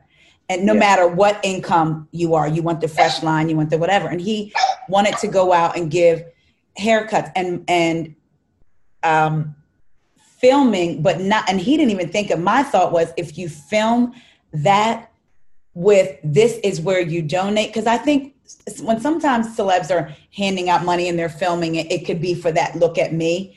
But i again i go back to being i want to be someone of influence to help somebody by saying something. So if you're cutting if you get barbers together and they all go out and cut in baltimore these young men's hair and oh what school do you go to man oh what do you need and then as you're videoing this, people are now knowing the needs because sometimes people don't know or they don't know where to start. So I always felt like, like you, how can we come to where it doesn't look like you are posting to say, look at me, but hey, we need your help to we come down here and to do it yeah you know, whatever. multifaceted. Yeah, There's going yeah. to be people. I mean, I look at, for example, like Braunwyn's one of my favorite clients, and I look at her Instagram, and she gets, you know, called out a bunch by people. But it's okay to call people out. You know, it's okay to Mhm. call people out. I think the people are. I feel like people who are constantly screaming virtue signaling, right, Mhm. are usually the people who don't want to do anything to help out at all. and it makes them feel guilty for not doing. I love Braunwyn because the Yep. way the way to me, a woman who supports her child when society says her child is wrong, hmm that because society will say like somebody commented why why is your husband wearing heels one time? And i lo- it, it was vicky and i liked braunwyn's response because it wasn't a snapback. It was like it, it was it, it's like this woman is supporting her son because you have a teen suicide and lgbtq and just Yes. everywhere. So the fact to me a mother a mother's love i- is transcends to me or it should transcend anything so to me i always felt sincerity from braunwyn Yeah. and I have to say, I was so felt sincerity that the, the when she first came on, and the girls were like going at her, and she cried on that bus, and Tamara went up to her. I wanted to jump through the TV and be like, say something else to her. I got you, Braunwyn. yeah, see, You know, Taria pops felt- up. On the, Right. Taria pops up on the bus. It's Like, like, you don't say anything to our allies because y'all are not. You don't say anything. You leave her alone. She is you protected. leave her alone. But- the the Yeah. sincerity with with with which I don't feel like she's performative. I feel like it's just who she is, and I feel like you can tell performative versus not. It's not like Braunwyn was this meek. For instance, Emily is kind of quiet on the show, except for in confessionals. So if she were to just come out, all of a sudden it would be like, you might Yeah. come. But Braunwyn is like that in everyday life. She's making the sandwiches for her kids, and she's oh, so that is her. That is her. And I always say that to her because she's always worried. She wants to help. And she's like, Is this coming off preachy? And I'm like, No, because you are not a preachy person. This is what you're living with your perspective. And I want to go back to something you said there about um, mother's love. And, and you said something earlier in the conversation about you know you're screaming so loud but nobody's hearing you right Mhm. and and and you know my mom there's a uh, a taylor swift song called clean which is one of my favorite songs and and what happened was um i had just gotten out of it was my first gay relationship okay, Okay. and we were driving um because i was just like fucked up from it like it was bad like it was just bad You're not going to make me horrible cry, are you? breakup. I cry. and we were in we're in the car my mom and i and she's driving me um home from this therapy appointment and the there's a song lyric that she, taylor says in the song and she goes you know i screamed so loud and nobody heard a thing and my mom grabbed my arm Wow. and she goes i heard you i cry Wow. J- Oh my did. god. and so all it takes all it really takes is just one person hmm i heard you Wow. And if you can make that go across the board, that's where the change That's- starts. Wow. And I love Yeah. that because in that moment, I feel like for so many young people, even even older people in LGBT, you're LGBT, you're already battling. You already know that there's going to be, be a battle you have to face. Yes. Out whether and to me, I believe in church. I believe in God. I go to church. I also believe in love. And to Mhm. me, if I had a girlfriend who was out there sleeping with married men, sleeping with every Tom, Dick, and Harry, I would love her just the same. I could say I don't agree Mhm. with you because I'm married, or no, but to me, the bottom line is love. And just like with this Yeah. race thing, how you cannot change somebody's mind with an anger toward them specifically. You know, so your mom in that moment grabbing your arm and saying, I hear you is just, it's almost, that's exactly what we need in allies. I mean, Mm-hmm. you know, you asked me about being an ally earlier, and I had touched on certain things, but at the end of the day, it's, I hear you. I hear you. I hear you. And that's That that's is- wow. that's it. And that's it. And I feel like I don't know if you saw the uh, the video that I most recently did, but I had talked about, you know, everybody wants someone to be there for them when they're going through something. So um, Heather McDonald had had went through something. It's and I'm a woman, so I recognize, hey, she was sexually harassed. That wasn't cool, and she called for backup. And I said, that's what the Black community is calling for, backup. Back up. So if you would do it for Me Too, if you would do it for LGBTQ, if you would Yeah. do it for the dogs in Yulin, what can't you do about it? Like, what is it about the black community that that makes you hesitate? Yeah. Think a lot. You know, it's just what's Gina saying. She's got why wisdom. are people she she said people are always scared.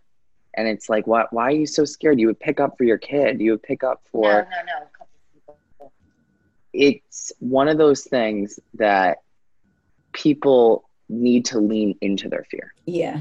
And I don't mean to sound like motivational speaker, No, no, I, I Um, like this. but- I love this. but you lean into your fear and you lean into your uncomfortability because the likelihood is your uncomfortability is only because of something that you were taught or that you saw and and so it's like you have this uncomfortability and it's like that's all right like it's not cool and and we as you know people who have like taken this red pill it's like you might not feel that uncomfortability because you just know that everybody's uncomfortable about multiple things yeah, yeah. and and I, I have always had a problem with the word uncomfortable because like when you when you um, are happy the Mhm. opposite or when you're sad a, a fix to that is happy when when you're um, Oh, wow. you know when you're angry a fix to that is being complacent you know and okay. being you know but when you're uncomfortable how do you fix that it's not like you're sleeping in a bed and i can um, you know give you an extra pillow or like give you a Mm. blanket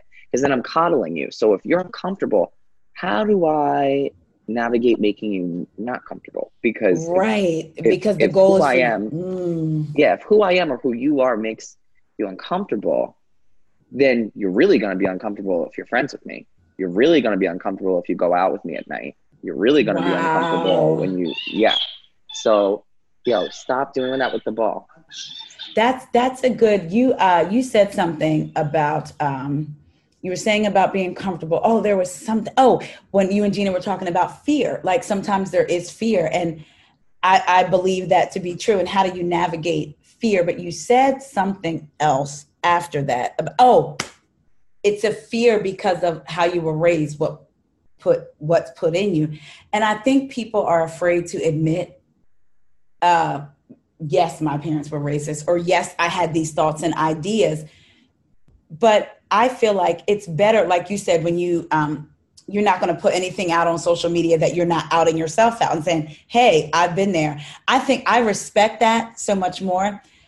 I had a, I have to give you this example, and this my daughter happened to be in the car, and I was so glad she had her headphones on, and um, I went uh, took used to take classes with this lady at the gym. Um, she taught spin, and I was like, "Hey," and I was going to the gym, and I waved out the window to her, and I something, and I normally very with time, and I said, "Let me do a U turn and go back."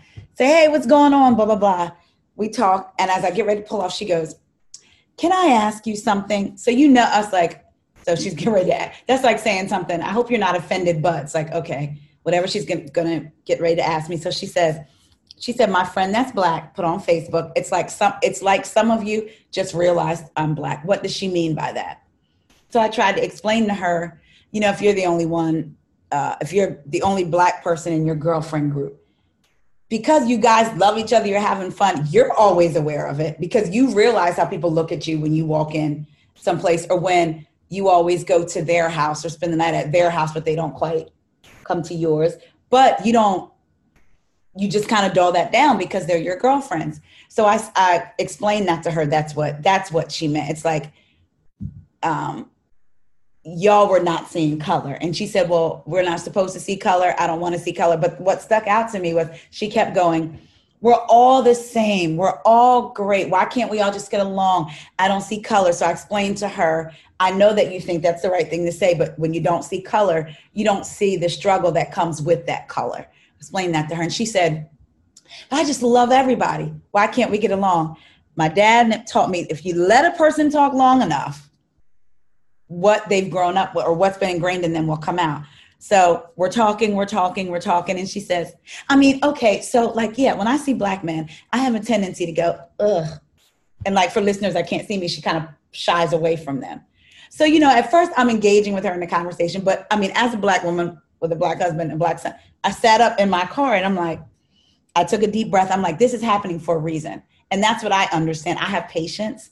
So what I say to her, it could push her even far more leaning or she could change. So I sat up and I said, Why? She says, When she was in kindergarten, I'm 43, so she was like 53, 54. In kindergarten, she was walking to school. There was a group of black kids, and out of, I mean, a group of black boys, and out of that group, one of them took her lunch money. So she got into a fist fight with that one. The other ones didn't do anything, and she beat him up. And she said, So for what 47 years? She's been afraid. So i said to her uh, uh, she just has had a feeling about black men. So i told her about the time you know um, that i shared on the video in kindergarten when i was sat down in the chair basically and a picture of an african little girl was pulled out in front of all the teachers. And my classmates and said doesn't taria look just like this african little girl? And they pet my hair. Third grade I went to a majority white school and they would say, oh, Taria rhymes with diarrhea because diarrhea is the color of your skin. In high school, where boys would say, oh, I would, uh, I would sleep with you, but I would never take you home to my mom because we're not allowed.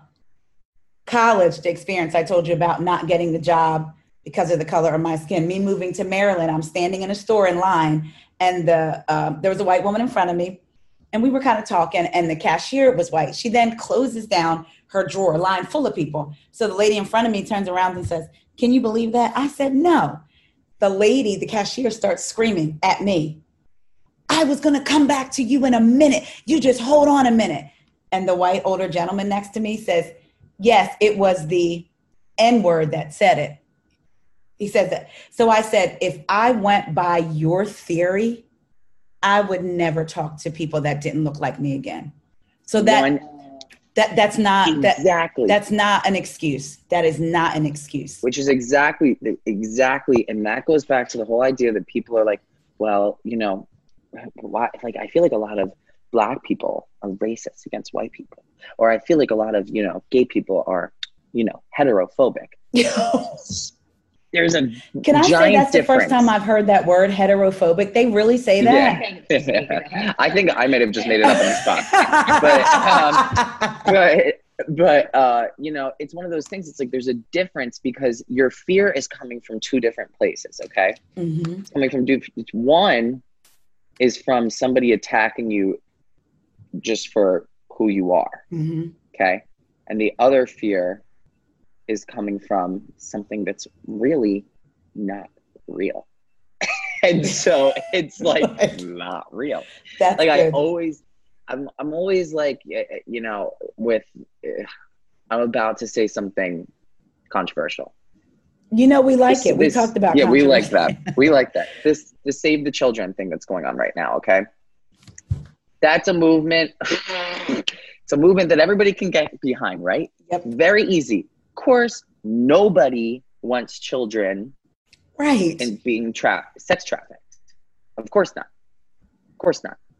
And it is something that needs to change.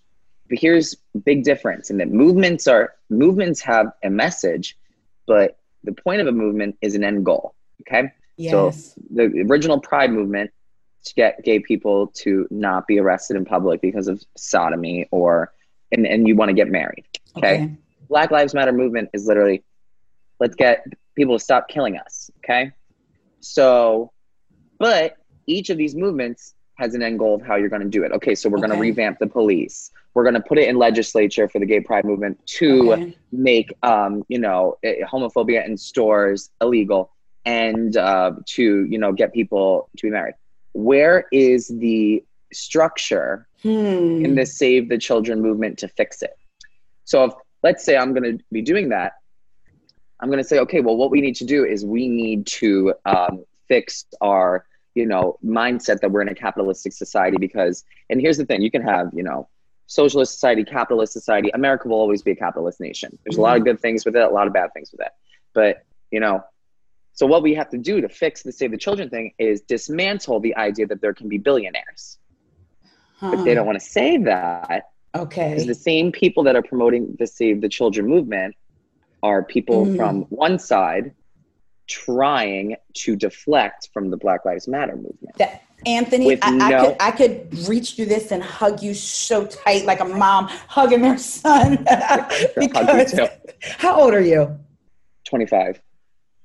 Dear God, I probably could be your mom. I'm 43. oh gosh. but I have thought that and I just I was trying to figure out how to verbalize it in my mind. Yeah. And So there's no end goal of it. Mm. dismantling something. There's no end goal of dismantling something because if there really was, it would go against the, a lot of the people who are being vocal about this movement. It would go against their narrative because what you really have to do to fix the Save the Children thing is to dismantle a society where everything is money based, where there's no Yes. billionaires, where there's, you know, that's really what you have to do. But they don't want to do that. So there's really no, what, what can we do? the fact that you just said that, I in my mind, I, I was in this Facebook group and, and it was a, a woman. Her, um, I was laughing at her comments, but I love what she said. Um, it was a white woman, and she said, "Hmm, interesting time for all of this to be coming out." And I knew she got it. I was like, she gets it. it it's like a deflection.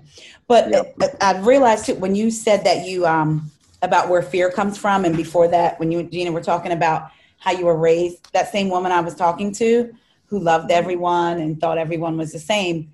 Later on in that conversation, she told me about, and this is, I love podcasting. I love talking because now that I know where you went to school, what you grew up with, I've seen Gina, you talked about your family. I feel like if you know where a person comes from, you can, you, you don't just look at them and say, oh, that was weird. Why they react like that? No, I know why, Yeah. because they were probably triggered. So I like Mhm. knowing people's backstories. So she says to me, and this was recent that this happened. She says, Yeah, you know, remember, we're all equal, we're all equal, let's love one another. Oh, but wait, I shy away from black men. Then she said she was in a parking, um, we have a grocery store called Weis, W E I S. She was in it and she was trying to, she has a really big truck. She was trying to back out. And there was, she said, and there was a girl in a car and she went by really fast and almost hit me. So I beat my horn and the girl yelled out the B word to her. I said, so my I said, so what did you yell back? And what she yes, your eyes are what she yelled back was the N word. And I said, "You think that that girl almost hitting you warranted that?" And she said, "Well, I was upset. I wanted to say something that would hurt Would her hurt feelings." her because would- bitches somehow That's what I said. I said, exclusive with the N word. so I was like, I have to keep going. There's something there. So just like you said, I, I felt like there was something there. So I said, so you mean to tell me? I said, did she call you a white bee? Anything like that? She said, no. My husband even asked me why did I say that. But I mean, I had a grandfather that was Archie Bunker. I mean, a grandmother that was Archie Bunker. Bingo. If you you're probably well, you are too young. Even I'm too young to remember the first the the bunk the bunkers. But it's famous. He was famously racist, and then him and George Jefferson became friends, and that's where the spinoff the Jeffersons come from. But you started out the conversation. We're all the same. I believe we all. I love all. I don't see color. But Mhm. then as we talk, so I I told my daughter I was so glad that she witnessed that because yeah, that is how you have to have dialogue with people sometimes. Do we always feel like having that dialogue? No, but in that moment, I felt like that was my responsibility to have that conversation. And we went from, again, we all should get along to now what's really coming out her history. And when she said, even my, hu- it was like she just had the thought, even my husband said, why did I say that? So I really felt I, she walked away from that different. Than yeah, and and how do you reconcile your eh, and then this is something that people don't also understand that comes with privilege. How do you reconcile your love for people in your life? Because I don't want to speak for you, but I'm assuming you're going to see this woman again. You might have a drink with her. You might see her in class. You might no, see no, her. no know- drink. Oh, but I wanted to run over her foot, but no, no. well, she's not your close friend. She's not your Yeah. close friend. And but you know, how do you reconcile your love for people that you know love you but might not fully understand you? I've had, um, I've said, can, uh, when they just want to have the conversation, we have the conversation. I'm okay with them because when I love somebody, it's like I know your heart, and I know that Yes, the way they were programmed as children, you just can't easily turn that off. Because I know Mhm. there's certain things that I may have been programmed with that may or not may or may that I may need to evolve from. So I'm very honest with them. And if they can take my honesty and how I feel, and I can listen to their questions, their concerns, some valid, then I feel like there's no place but for us to grow together Yes. because we I- because we've I- seen yeah. we're not PC in our relationship. And I'm not saying, can I ask you a question? And trying to make it as almost as if, because the way she asked the question and she talked about the looting and all this stuff, and it was like, y'all need to settle down. That's what so basically was what I got from her. Yeah. But people in my Trying to life that you. Yes. So it's Yeah. like the people in my life that that um, love me but look different than me. I mean, I went to a school where there was third, fourth, fifth, sixth, seventh, eighth grade, two of each class. Me, my cousin, and two other people were the only black people in the school. Yeah. So for me, living in a world where eight hours a day, five days a week, I was surrounded by white people. Then I would go and culture. We're all culturally different: Italians, Japanese, um, whites, blacks. So I'm surrounded by them, and then I would leave that and go to my church where it was all black people and all black kids my age, and talked about how I spoke, and I didn't sound quite like them. So it was like in between two worlds, and I think I had learned to navigate, but I'm no you think longer you were code switching by accident? What do you very much. That was I think I was Yeah. code switching on purpose. okay. It got to a point where in high school, I'd be like, yeah, you know what I'm saying? what? Right. And then when I was around my other friends, I would speak like this. And so now I make a joke out of it because it's something. And, and I do that for my kids. I'll say, girl, girl, let me tell you. And then Mhm. I'll do this. Because I tried to teach them that. I said, you have to code switch, but sometimes they won't give you the code. Yeah, they won't give you the code. I, I'm from South Philly, and I. uh, Yes. I know when I'm around like the people I grew up with. Well, I, I Mhm. don't think my accent changes that much. Like I talk how Mhm. I talk, but Mhm. I definitely feel like I sound more South Philly when I'm talking to my South Philly friends. Of course, but there's I- a yes. difference. You're not you're not marginalized because of that. There's a difference. You're Oh, not no, no, marginalized we're- we're because of that. I'm, I'm just Yeah, but code switching, for example, is like like I I'll give it to you something, and we we can go back to this. Like my mom and I constantly are having conversations. We had one the other day, and and you know we were talking about come get come in here. Yeah, because I love this.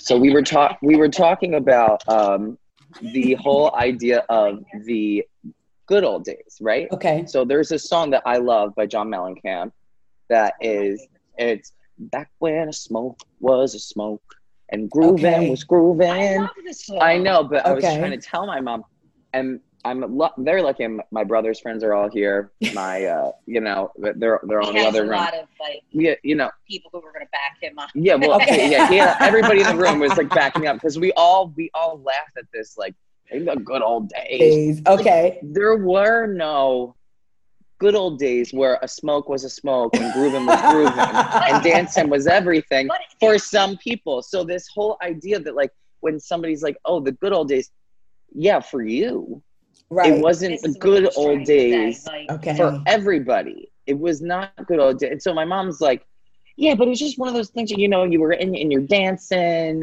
and, you know, and I'm like, well, who are you dancing with?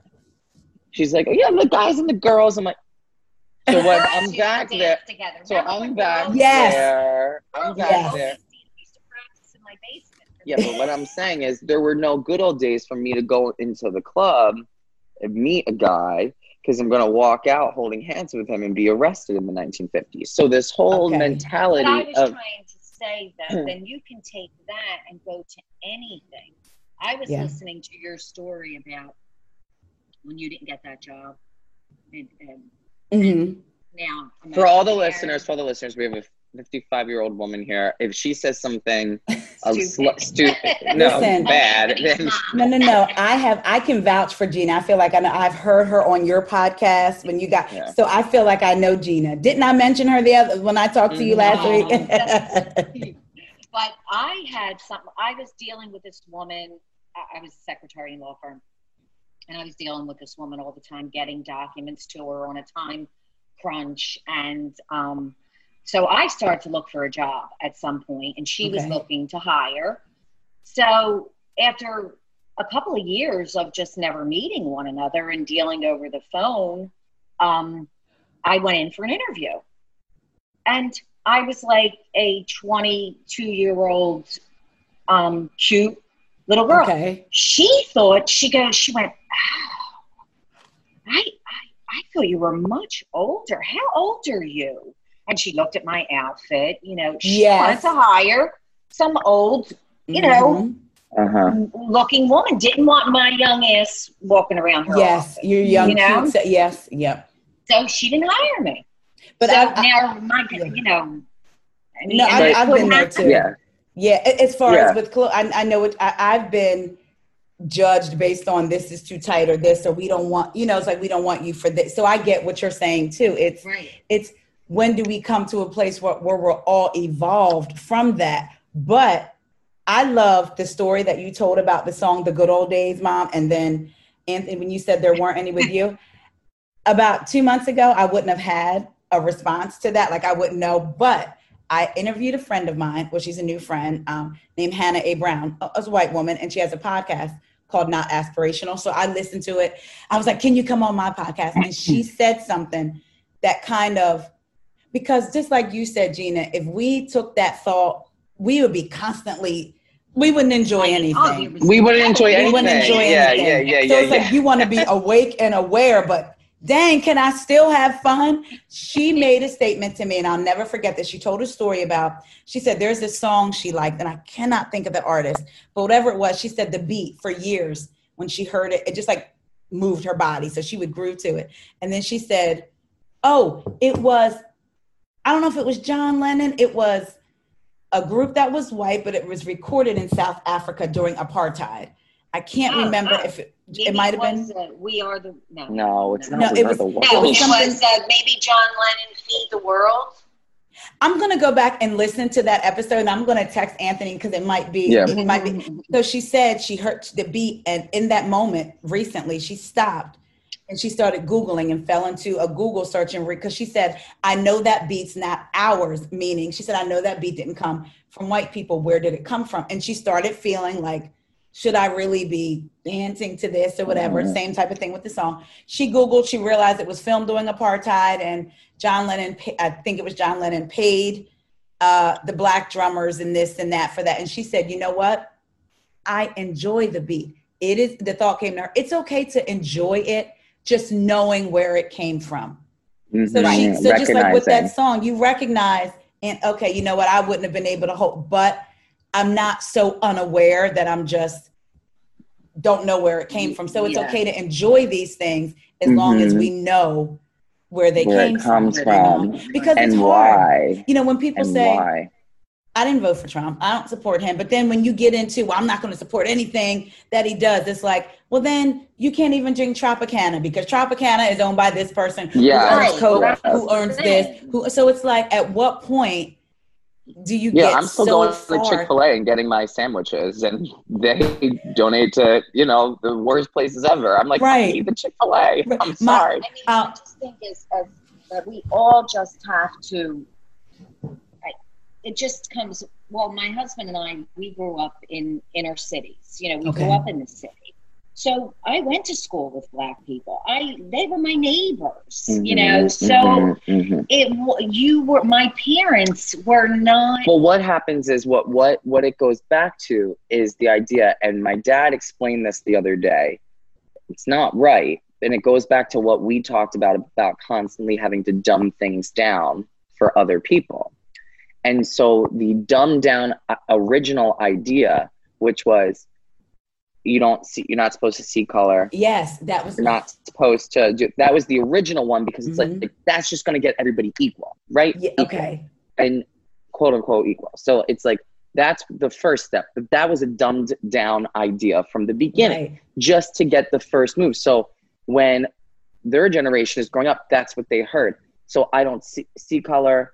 All people are the same. Exactly. You know. Right. So that was the original dumbed down idea that ended up quote unquote working in legislation legislation, but it wasn't a proactive thing. So that woman who you're talking about can say, Well, I don't see color, but how many times did she see color in that situation, but not in a positive way? Right. So it's like you saw it, but you didn't. You obviously see. color. See, co- that's think- what I always said. It's like, why isn't it okay?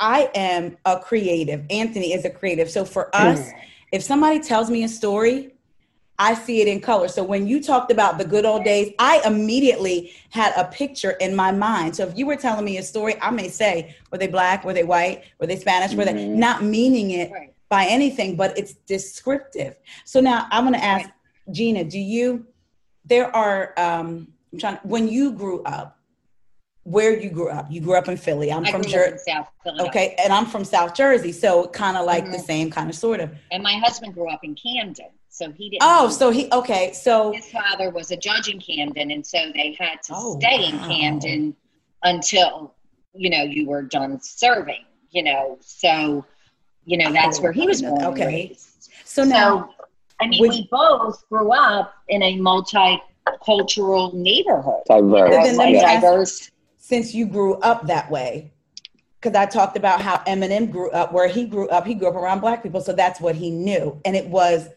you know, growing up, if you know what you know, so nothing is foreign to you, people, color, because that's where you grew up. What do you remember? Was there ever a moment when your parents had to talk to you about your like you're white, they're black, whether it was good or bad, like we need to support, we need to not support, we need to all come together, or or did you guys not have those conversations? You just lived. No, we didn't have those. I mean, they had original because- transgender wom- women back in the day at their But Thanksgiving my table. mother, Like every they, Thanksgiving, and Okay. my brother, it's Yeah. the same because my brother and I were children. We used to sometimes just chuckle, like at the table, because it would be every Thanksgiving there would be somebody who didn't have anywhere to go for Thanksgiving, okay. and my mother would invite them. And guess what? We we carry that tradition down. We always like there might Yeah. be Anthony might have some friends that are not going to fly home or not whatever close with their families. by Okay, okay. somebody's alone Yeah. on Christmas Eve or Thanksgiving. we But always have somebody. my mom Yeah. used to work with this guy, and he's black. Ronnie, Okay. he was such a nice guy. He was a um, well, I guess at the time we just thought he dressed like a woman. you Okay. know, and my mom used to say that he was abused and he, Wow. he was terrified and so he came to our house um, Okay. for Thanksgiving one day, and, he, and my brother and I, though, we, we, we just like couldn't because he was talking like a woman. That's why We was were laughing so because Yeah, yeah, I, yeah, I, I yeah. pictured Yeah. somebody I know. So Yes. Yeah, yeah, and my mother, all we knew was that he was tied to a radiator and whipped by his family, and he wasn't allowed to be gay. And so we, you know, then we had uh, one year we had, you know, she was white, but she like Peter her pants, and so here we are, like eating the turkey, and we're like, oh my god, this woman, but nobody's have her over because she. so like we just and like we Yeah. just So you grew up with the notion of everybody. love of love. Yeah, of love. Yeah, and it wa- and you Yeah. might get into a fight with a black person, but then we got into fights. I used to be in fist fights with white people time that which is why which is why Okay. what a big Yeah. part of this movement I got beat up in the alleyway by a group of black girls, um, but I don't. but think you they- weren't they- racist after They, they, they didn't say anything racist to me. They were smoking because it cigarettes. is just people It was beating just up people. people Yes. like Okay. Okay. It's just now- people So- beating up people But now I have a question for that's interesting. Okay, so you grew up in a house, you experienced that culture. So is when civil rights started and you were older aware, was that a shock to you? Because all you knew was you considered everybody equal, but was it a Civil shock like, rights wait, already happened when I, Okay. You know. Um, okay, oh, that's right. Okay, okay. Like I was born in '65. So then basically you were aware of the differences, but you didn't see the differences, meaning because you had them at your table in your home. So it, it was, it was never different. anything Okay. like, oh my God, you know, don't. Say, and the same thing with my husband. I don't know about his family personally, Okay. but my husband had, you know, played basketball. He had a nickname, and he, Okay. you know, he just. So it wasn't. Well, now you- I could you- go back though in my grandmother's generation. Um, I hope I'm not saying anything wrong. don't I'm what not are saying gonna say my grandmother No, we also were had this is open, honest conversation. Amy. Open, honest, I, I, okay. I my love Gina. grandmother, she had black people. She, I mean, I got to tell but she you, used the n-word but she used the N word. She used Okay. to say, "There's no prejudice."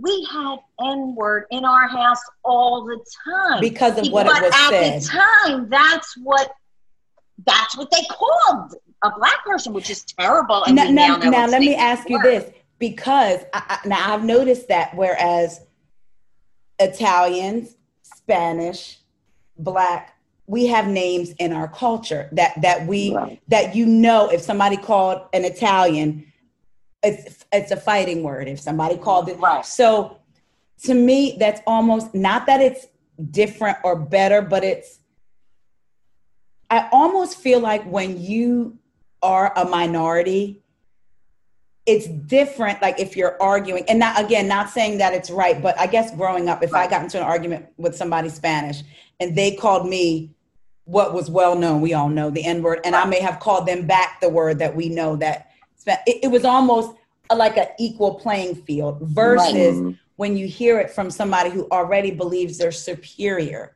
yes you. that's so the I see what you're saying, Gina, See, about I, and, and my, Yeah. my, my grandmother was saying it. It just ro- she just was like, rolls I off her don't understand tongue what this Yeah. is. Well, you know, we she as a young girl and as and and and actually she had forged a friendship with this one woman who used to wow. clean people's see my grandmother also used to clean people's house See, but see what I mean about equal playing field? It's like Yeah. yes so she Yeah. used to go and, and she used to let this woman come in and at the time my grandmother told me she used to have to come in the back door oh my god yeah Oh but my my grandmother had and then when my grandmother was older and she would ever be in the hospital or sick and she had anybody who took care of you this was also the thing she did and we used to make fun of her really because we were like she thinks that she's so progressive. she thinks that she's so She would woke go, bring Yeah. me something for a baby the colored nurse that i have coming in she would call her color right, Yeah. right.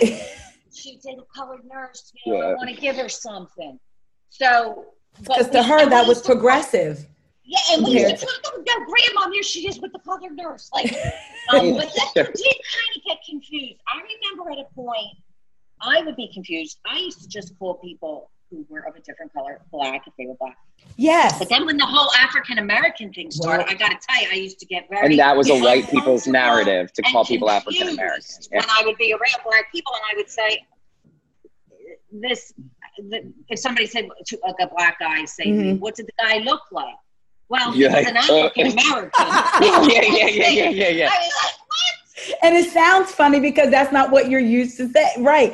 Th- that Yes. the same woman asked me this. She said, and see, I love the way, again, and it all, the whole intent versus impact. You were asking, like, well, wait a minute. I'm used to saying black. Now, where this come from? Versus that same woman I told you about said to me, well, I would think you should be called African American. Who, who, why would, who would want to be called black? I said, a black person. A black person, because why do we have a negative connotation with the word black to begin with? Exactly. So Yes. Uh, it, it's to me, I'm able to see the difference of like, well, wait a minute. We used to do this. And that's why, again, I love having these conversations because now I have an even different perspective for how you grew up and how now when we hear the word colored, immediately you think, oh, is that person Ooh, racist? bad. But talking Yeah, yeah, to bad. you, knowing how your Mm. grandmother grew up, to her, that was progressive because she was no longer right and she was no longer saying that word so it actually was progressive then so now when, Yeah. when an older It was So- progressive then. Yeah, yeah.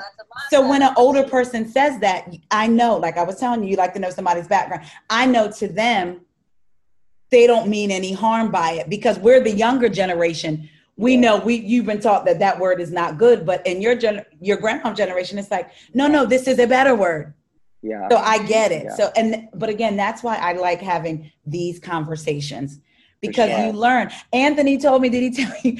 I was like, what? He told me about the dark versus light Italian. And I'm like, Oh yeah. what? Versus in my community, I told him there is colorism sometimes within our own community. So I went to college with a girl.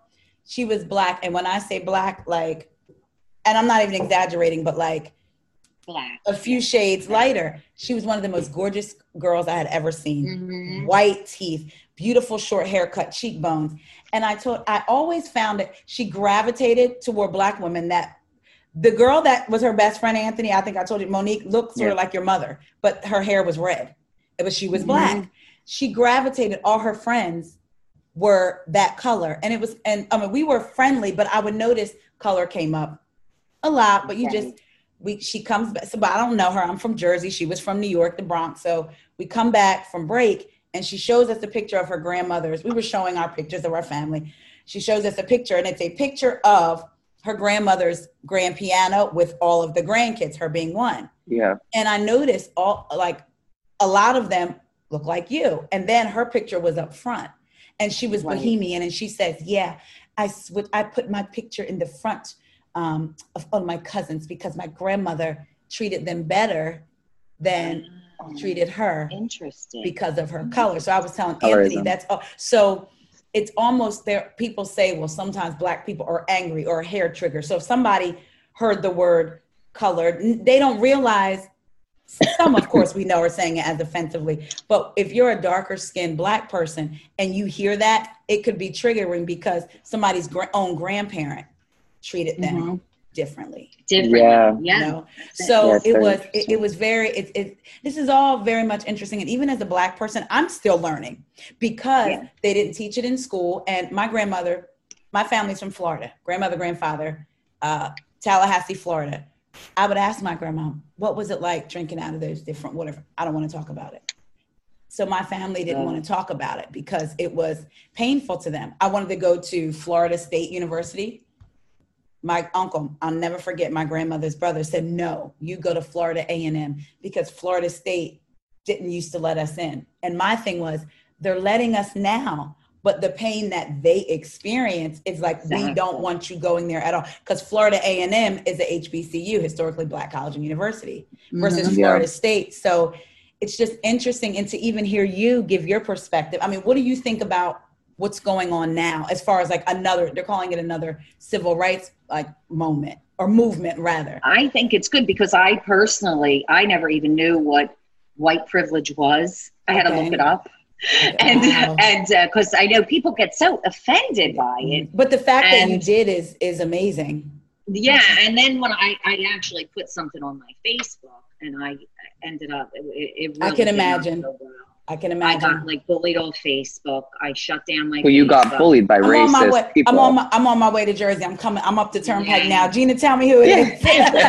so and it was so um because he didn't answer first of all i i just said you know explaining what white privilege was it's Mhm. it's i'm back on facebook so the post is still there um but he he just attacked well, what me. you had said was you got to understand what white privilege is, and you even she talked about colorism a little bit okay. because um, we live in a really amazing complex down the shore, Okay. and um, I often, you know, I have tattoos. I'm darker skinned.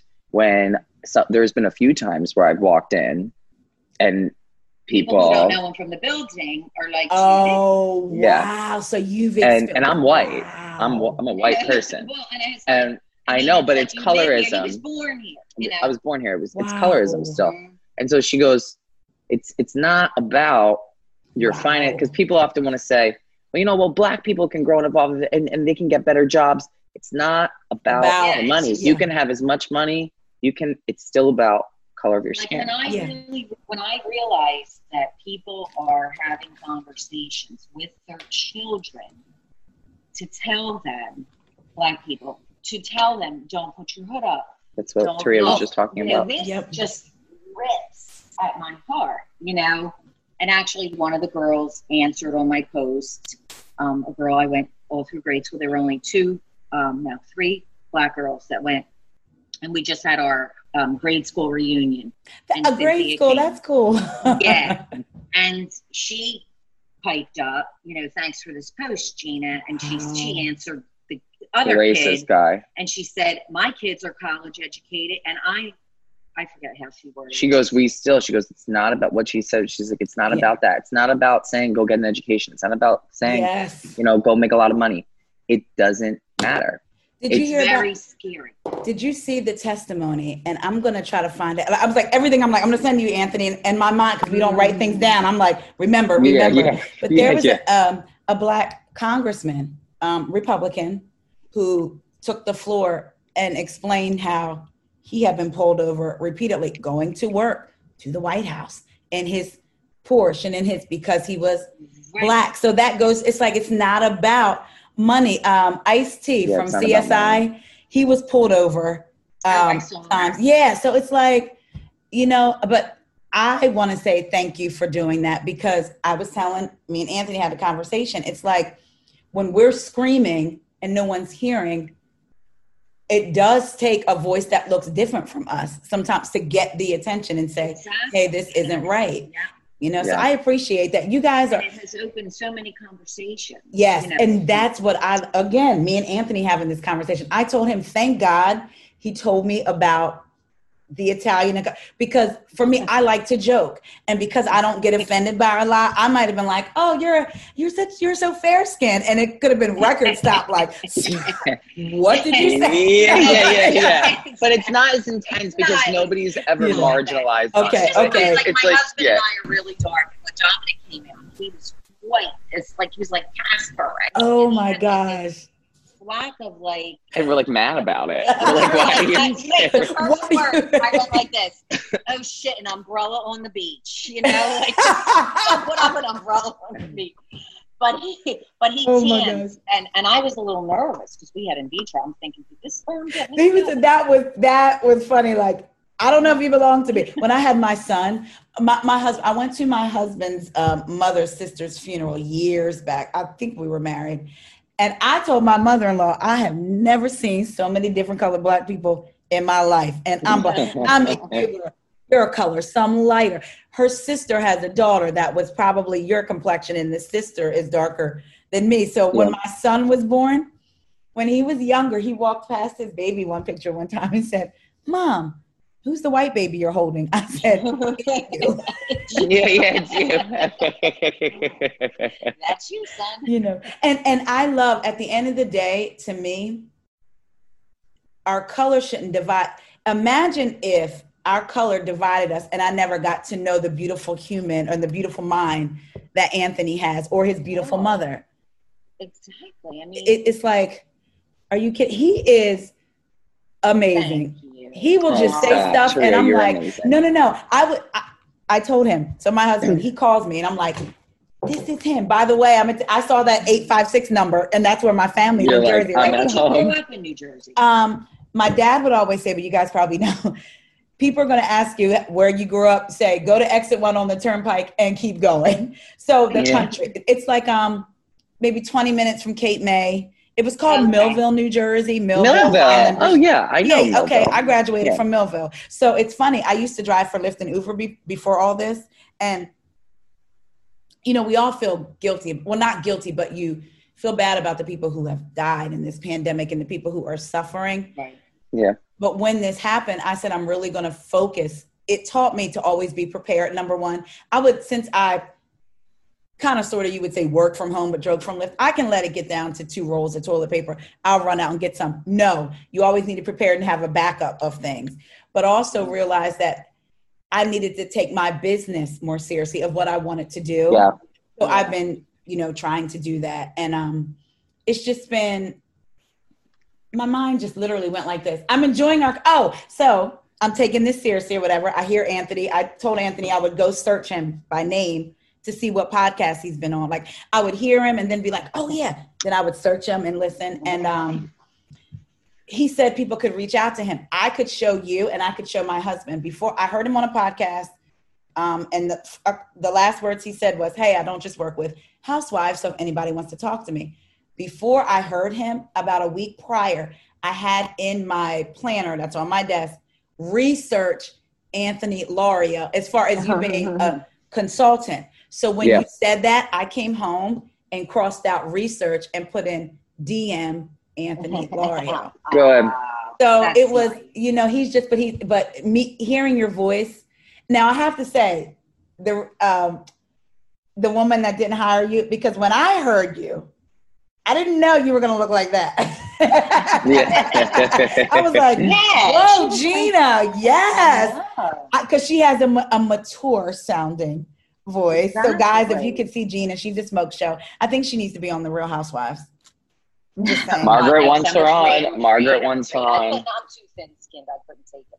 But the other thing this guy tried to do to me, I have to bring it back. 'cause This, this Okay. Oh no, I want Oh, to hear it. was when he said to me, first of all, he said he searched my Facebook list and I had no black friends on Facebook, which He went through your Facebook. yeah, that's what somebody goes, wait, and that's why I ended it because a lot of people were jumping on Oh yeah. and then getting in fights with him.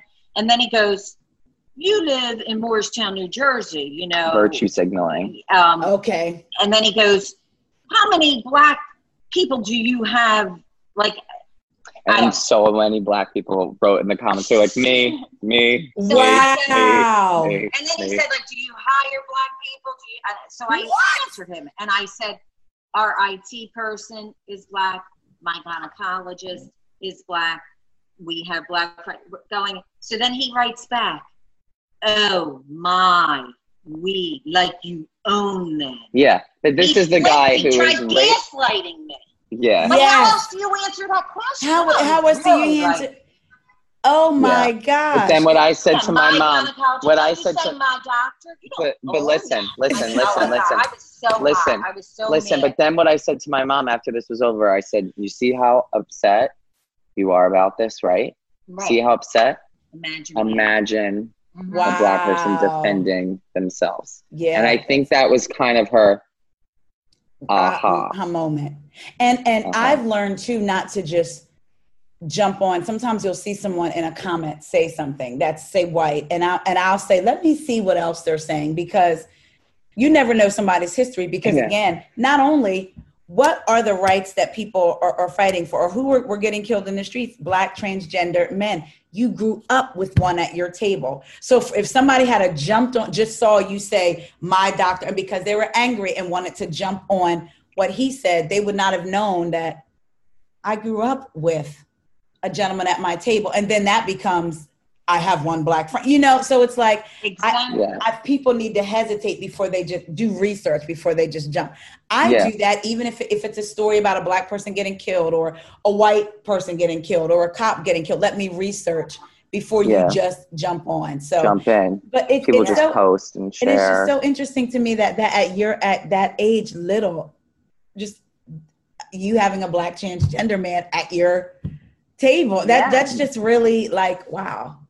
I, Yeah, and I never want to really say it's a that. yeah. Think about think about how far back. yeah. That's as why I always child. say my mother drives me absolutely crazy. Our relationship is she is so like but when I when I think of my like e- even though I get she just had very good qualities and to me that's how that's how things are learned. I, Yes. I ha, you know I know a lot of people who don't think the way I But did, what or my they'll, or grandma they'll make says- a statement and go, but then and and, and just so I know what you mean outrageous. Because like, it's to you. That's not how you were brought up, which goes back to what you said, where the fear comes from, how they were raised. Well, what uh, yeah. Well, my grandma and I had a moment with her the other day where I realized something that I thought that she was saying something racist for my whole life. I always thought because what she says is, yeah, and she's talking about um, black people in her neighborhood. She goes, and all my brothers and my sisters. And I always thought that she Okay. meant like she was using slang. Like but brother, she that's really, my yeah. she really means her brothers and her sisters. mhm. But that's She- funny because when you said it, I immediately thought that's what she meant when you said it. Like Yeah. those are my brothers, those are my sisters. But that's funny you you- thought differently. Yeah, Right. I thought that she was being like not non PC, not PC.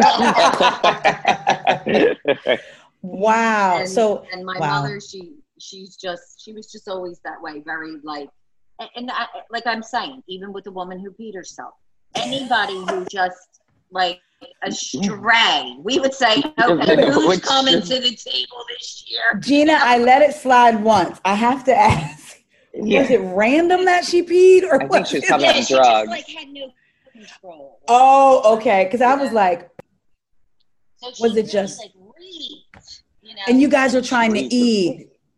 yeah. yeah and like of course my mom and dad were acting like Nothing was I was going gonna say, oh my god. And my brother and I, we would die, we would just die. We go, oh no, who's it going to be? But we didn't mean it in a bit. You know what I mean? No, like, no, you're we're kids. Are you kidding? And yeah. so I mean, laugh. that's, yeah, Yeah, that your is kids, yeah. it's amazing. I feel like I've gotten to know like another layer of you. And that's why when I first found out about Zoom, like transition, I'm like, okay, oh, that's an alternative because I never liked doing phone. And I mean, I, I'll Yeah. do them, but I like to see your reaction, my reaction, what have you. So it's Yeah. like I'm in the room with you guys, and you best believe. Listen, I have made three threats now to two people that I'm coming to see them in Atlanta when stuff like really opens. You My gotta come. New Gotta come to Atlanta. You gotta come. Stay with us at the shore. Are you? Come stay at the Even shore. here. My bags are packed. Give me. I work in Philadelphia. I still, I, I work in. What do you do?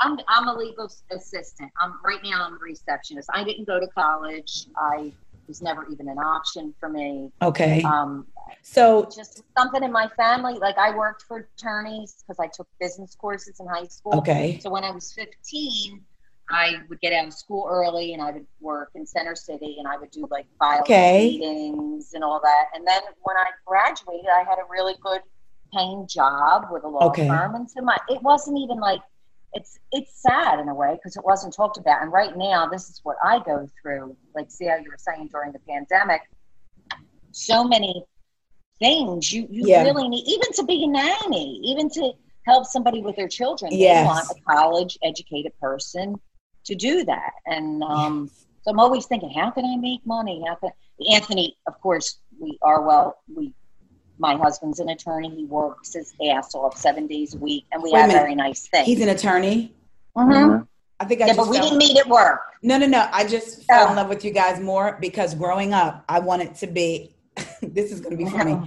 I wanted to be a defense attorney and a prosecutor. Like I wanted to do, but I wanted to be an attorney, and I, and I thought I was going to go to UCLA out for law school, and then I was going to, I, and then that transition to wanting to be like a newscaster and stuff like that. But Right. that I love uh lawyers and I know people they say they have a bad rap and me I'm like I want to talk to them what do they do like, you know yeah, yeah, yeah. because Yeah, my I have- dad's the least shark of a lawyer Yeah, but you my can dad. get. Yeah, my dad. Listen to me, subliminal. What daddy, your daddy, Freudian, Freudian Freudian slip. slip. now if she was on the housewives that's the bite that would be captured and everybody would be like can you believe that he makes her call him dad they would flip the whole yeah, thing Yeah, yeah, yeah. You're right. You're right. they Yeah, I mean, flip it I- we grew up very, like very modest. Very. I mean, we, my mother always made. My mother and father both worked, and you know, when I got that pair of designer jeans, like I appreciated it, and yes I couldn't go like on the eighth grade school trip to Great Adventure. We couldn't afford it. We stayed like at rooming houses in Atlantic Mhm. City. When wow we finally got to stay at a motel, it was like me and my brother used to walk around talking with English, British accents. Hello, you know, because we They're were at a living the motel. high life. Yeah. Oh my god. So do you ever just like look back over your life? Like, do you ever? Sometimes we're so fast paced because we want to make money. You have kids. You're better life for them, or so you can have a good retirement. Do you ever just sit down and look at your life and think about your grandparents and your mom and just where you are now?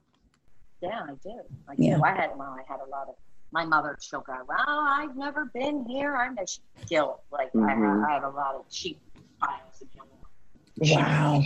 I'm going on vacation, she like, and we have a boat. We have like a little, like a, a little boat. She says, "Yeah, you're a bazillionaire." I go, "I But I know what you mean. Right, right. I know what you mean. How much does that cost? You and know? you're like it's almost like you enjoy but it's it just makes you like oh if i could just um like if you were out shopping by yourself you may not think about it you got but then when you have somebody like it forces you to be like oh yeah because i told somebody i'm not one that would hide information from my friends to help them because i don't want to be the only person in the store being able to buy a pair of shoes or Yeah. go to Right. dinner you want you know or have to be reminded of and i think that when that whole saying you know um, don't forget where you came from I, I and and especially like for rappers and things i get that but you have to evolve the only way to bring people yeah. with you is to evolve so that you have Yeah, some to bring people Right. with you. you're not going to live in the same place you did when you were Yeah. growing up just because you have money you need to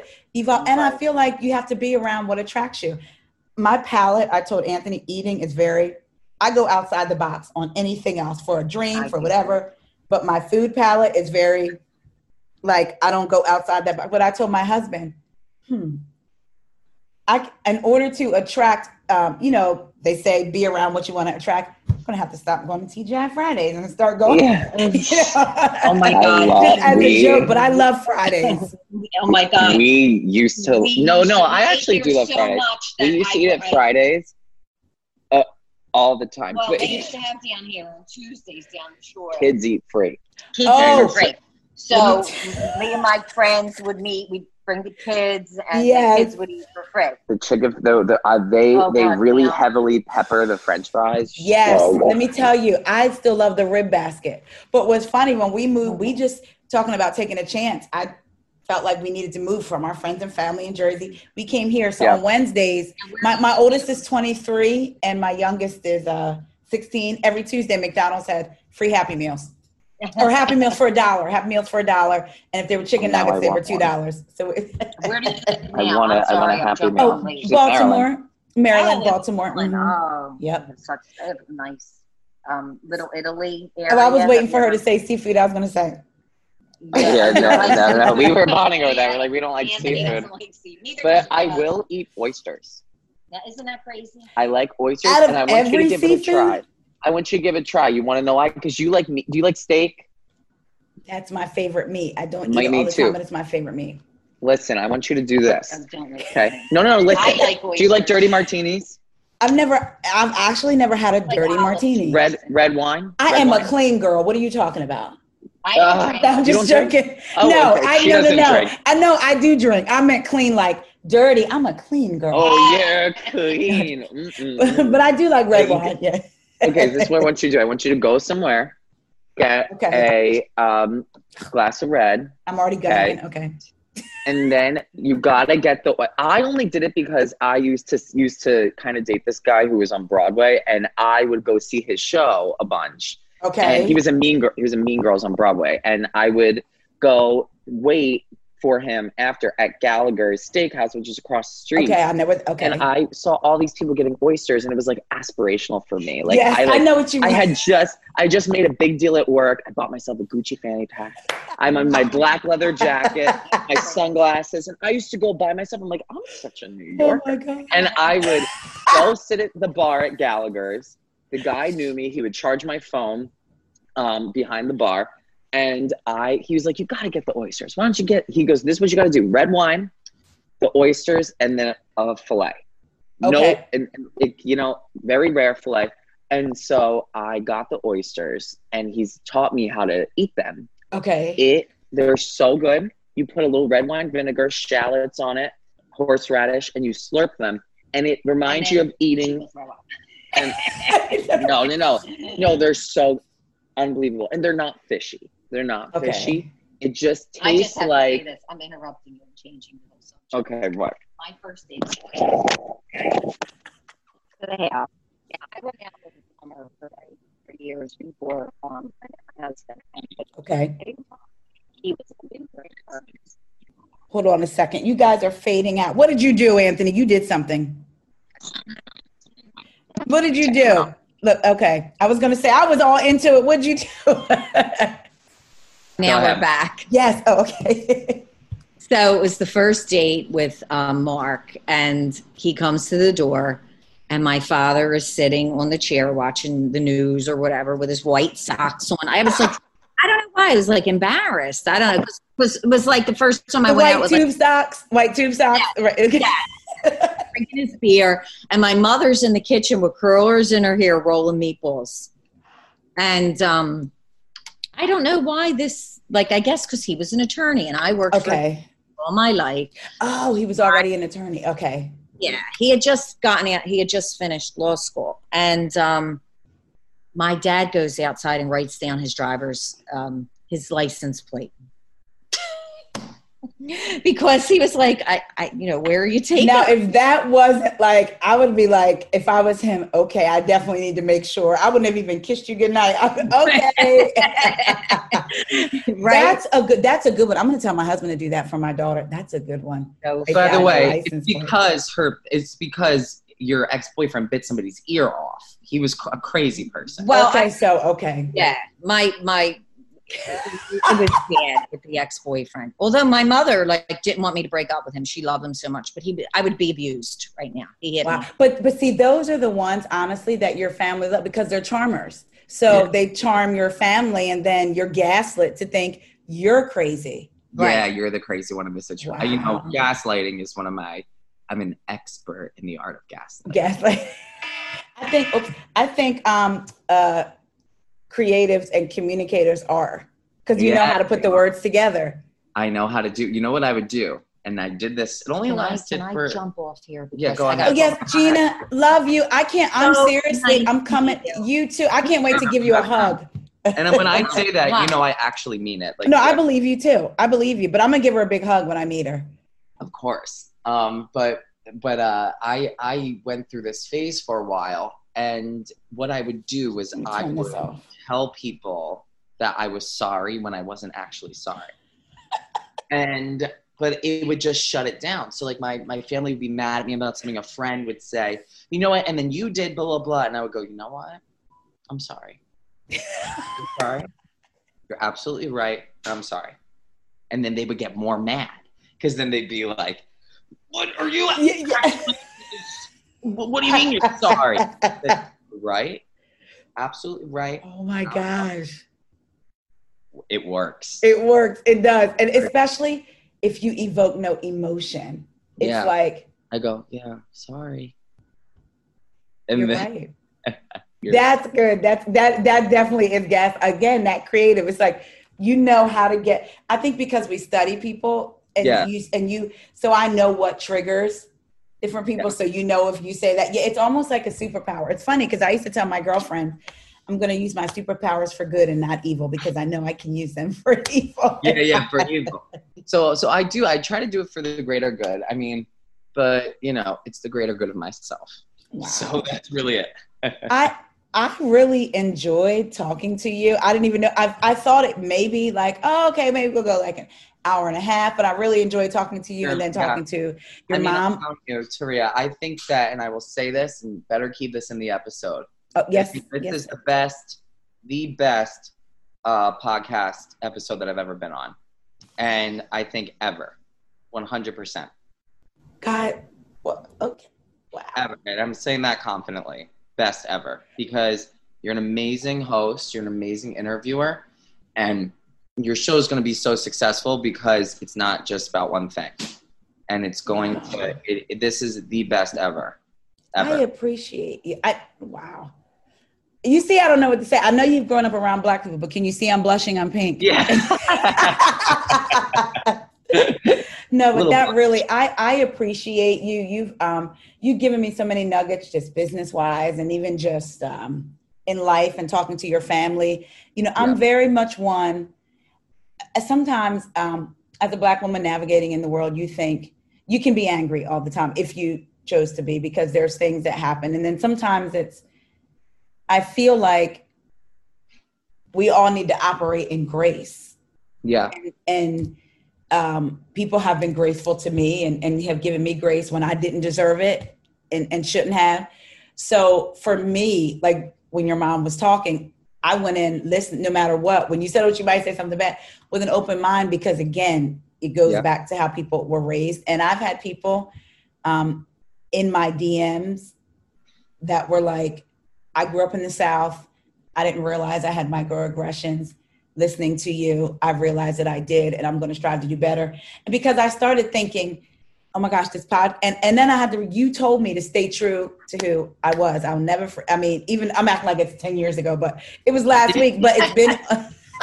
it's been on my mind. So, and listeners, yeah, to you too. You whatever it is you do, you said be true to yourself and basically your voice. Because I started thinking, wow, is this going to be all the angry uh, Black Woman's podcast. Well, guess what? If I'm feeling angry about something, you told me talk about it.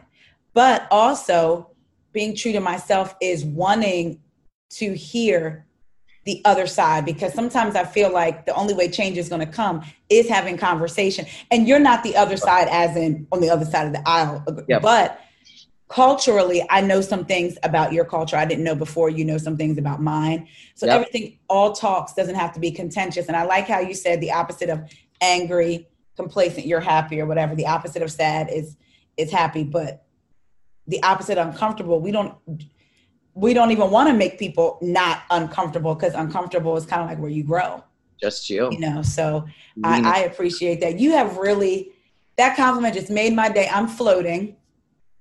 oh, it's not even a compliment. It's the truth. It's the truth. Wow. There's a difference. Wow. Compliment is you look pretty today. That's the truth. And you do look pretty today. you do look pretty today. But you guys know that what Anthony just said, I'm going to have my husband isolate that, and every morning my alarm's going to say, Yeah. "You look pretty today." You Yeah, look you look pretty pretty today. you're gonna come here and I want Yes. everybody listening, you got to when I tell you right now, you gotta share Taria's podcast. It's so easy. It's so easy to get on, and I'm telling you, this is how it works. This is how podcasts grow. You gotta, if you're listening right now, you go on right after this, okay? And you you rate her five stars, you leave a good review, and if you screenshot that and you send it to me, then I'm gonna give you a free uh, consultation. So if you do that, come my DMs and you do that because this podcast has got to grow. oh Do that. my you rate five stars and you leave a review. Come into my DMs and uh, no, you know what we'll do? You come into my DMs. We're gonna do a Zoom call with Margaret Joseph. That's the- Oh my gosh! what we're gonna do. What? So you listening, if, if you're doing it, screenshot, DM it to me at Anthony Lario, A-N-T-H-O-N-Y-L-A-R-I-O, and we're gonna do whichever one you want. Let's say you don't even care about Margaret. We'll do either a free Zoom, a free uh, social con- consultation or the Zoom call with Margaret. Oh, my, Anthony, I am going to hug you too when I meet you. Guys, we're hugging through the computer screen. Yeah. I have, I love you. Um, you are my new friend. We are friends. I'm not even going to say new. Um, I appreciate your wealth of knowledge. I want to see your face and uh, Gina's face on TV. Um, you guys need a show just just based off of you two, and I think your family is probably just as fun. But I have a feeling that you two are like there might be like the supporting. Well, next you time, you, next time I, I come on, we'll have to have Dominic yes. in the podcast. Where's Hello. How, how are, are you? you? I love your family. he, he is funny. He he Dominic did a housewives before I get off here. I gotta tell you, Dominic did a housewives moment at dinner the other night. like you wouldn't believe. Me and him were also, mind you, like three or four espresso martinis deep uh, after drinking all day. And I said to Dominic, I, go, I look at him, I go, you know what? I'm so sick of you constantly psychoanalyzing. I'm so sick of it. I'm so sick of it. And he looks at me and he goes, fuck you. He gets his stuff. He gets out of his seat and he has a, a fanny pack and he like put it over his shoulder like a purse. And he's screaming at me out because it's an outdoor dining in between like three or four tables. But he put his mask on while he was screaming. So he was he's going, he's going, you took it too far and I'm done with your bullshit. And he walks away. I was like, this is Housewives. And his friend is like, should I go get him? I'm like, go get him. I was like, the cameras are following him. you can see it play out in your mind, right? Oh Like, my God, that that's is great. funny. But I like how you said he's screaming, but he's putting his mask. on. yeah, yeah, yeah, yeah. yeah, yeah. That is now, and that is your younger brother. Yes. I loved. I have. I went to uh, school, uh, the private school that I went to from first, second, for, uh, kindergarten, first and second grade. One of my friends was named Dominic, and I loved that name. I love the Yeah. name Dominic. I've always loved that name. I love the name Dominic too. And he spells it cool. It's D O M I N I C. It's cool. Oh, oh, well, that, okay, okay, okay. I like that because normally, yes, people would try to do a Q or Yeah, oh no, yeah. that's Dominique No, actually. They do either do a Yes, Dominic. So N I C K, right? Yeah, so Yes. Dominic's stage name, because Dominic is a producer, singer, songwriter, and um, he uh, his his stage name is No K. Hashtag No K. I Yeah. I like that Dominic Yeah. without the hashtag no K. I, I'll wear the T-shirt if it gets them made, no problem. yeah, yeah, yeah. advertise. We'll, we'll, we'll, we'll, we'll be uh, you know running a Ponzi scheme over here. So yes. Oh my God, I will be in touch with you after this. great. Um, I'm not going to tell you what picture I'm going to use whenever I, I talk, have conversations. I like to stalk their Instagram and get the perfect pick for this Oh, conversation. I actually kind of think I have one in mind of you Oh, that I saw. I'm so I- oh my God, I loved you guys. Please tell your mom. I don't want her to be like, oh my God, did I? I enjoyed her input. I and I appreciate that she actually sat in because she sat Yeah. the beat. She could have been doing so many other things. So tell Yeah. her I appreciate her for sitting in and will. I, appreciate her for re, uh, raising such great humans because the ultimate goal is to raise. You don't want your kid to be a, a non-decent human in the world. I mean, outside of colleges, just be decent in the world. yeah, so a decent person. I appreciate that. And so you will be getting a text from me soon. Okay, great. I'm gonna promote the shit out of it. thank you, thank you. I love you, Anthony, and I, I will love talk you to you. so much. Seriously, so much love. Oh, before you're done, give me an Italian word. Um, an Italian word that says "love you to pieces." Oh, not not an Italian word. How do you say "love you to pieces" in Italian? Oh fuck, I don't know. Te, te amo. Uh, is, te that, am- is that Spanish? No, no, no. I was just getting ready to say that No, too. no, wait, Dominic. What's I love you in Italian? Te amo. Oh, yeah. Yeah, te amo, I thought that was pice. Spanish. No, Me amore. mi amore, mi amore. Me and No, that means my love. Yeah, but it's not me. I'll give you my favorite Italian. Fungal. Fungal. Fungal in the most love. That's my way of saying I love you to pieces. Fungal. I was loving me and more. I'm like, yes. Be a more fungal. I my love. Fuck you. now that's a good one. All right, I'll talk I love you. later. Love you. Enjoy.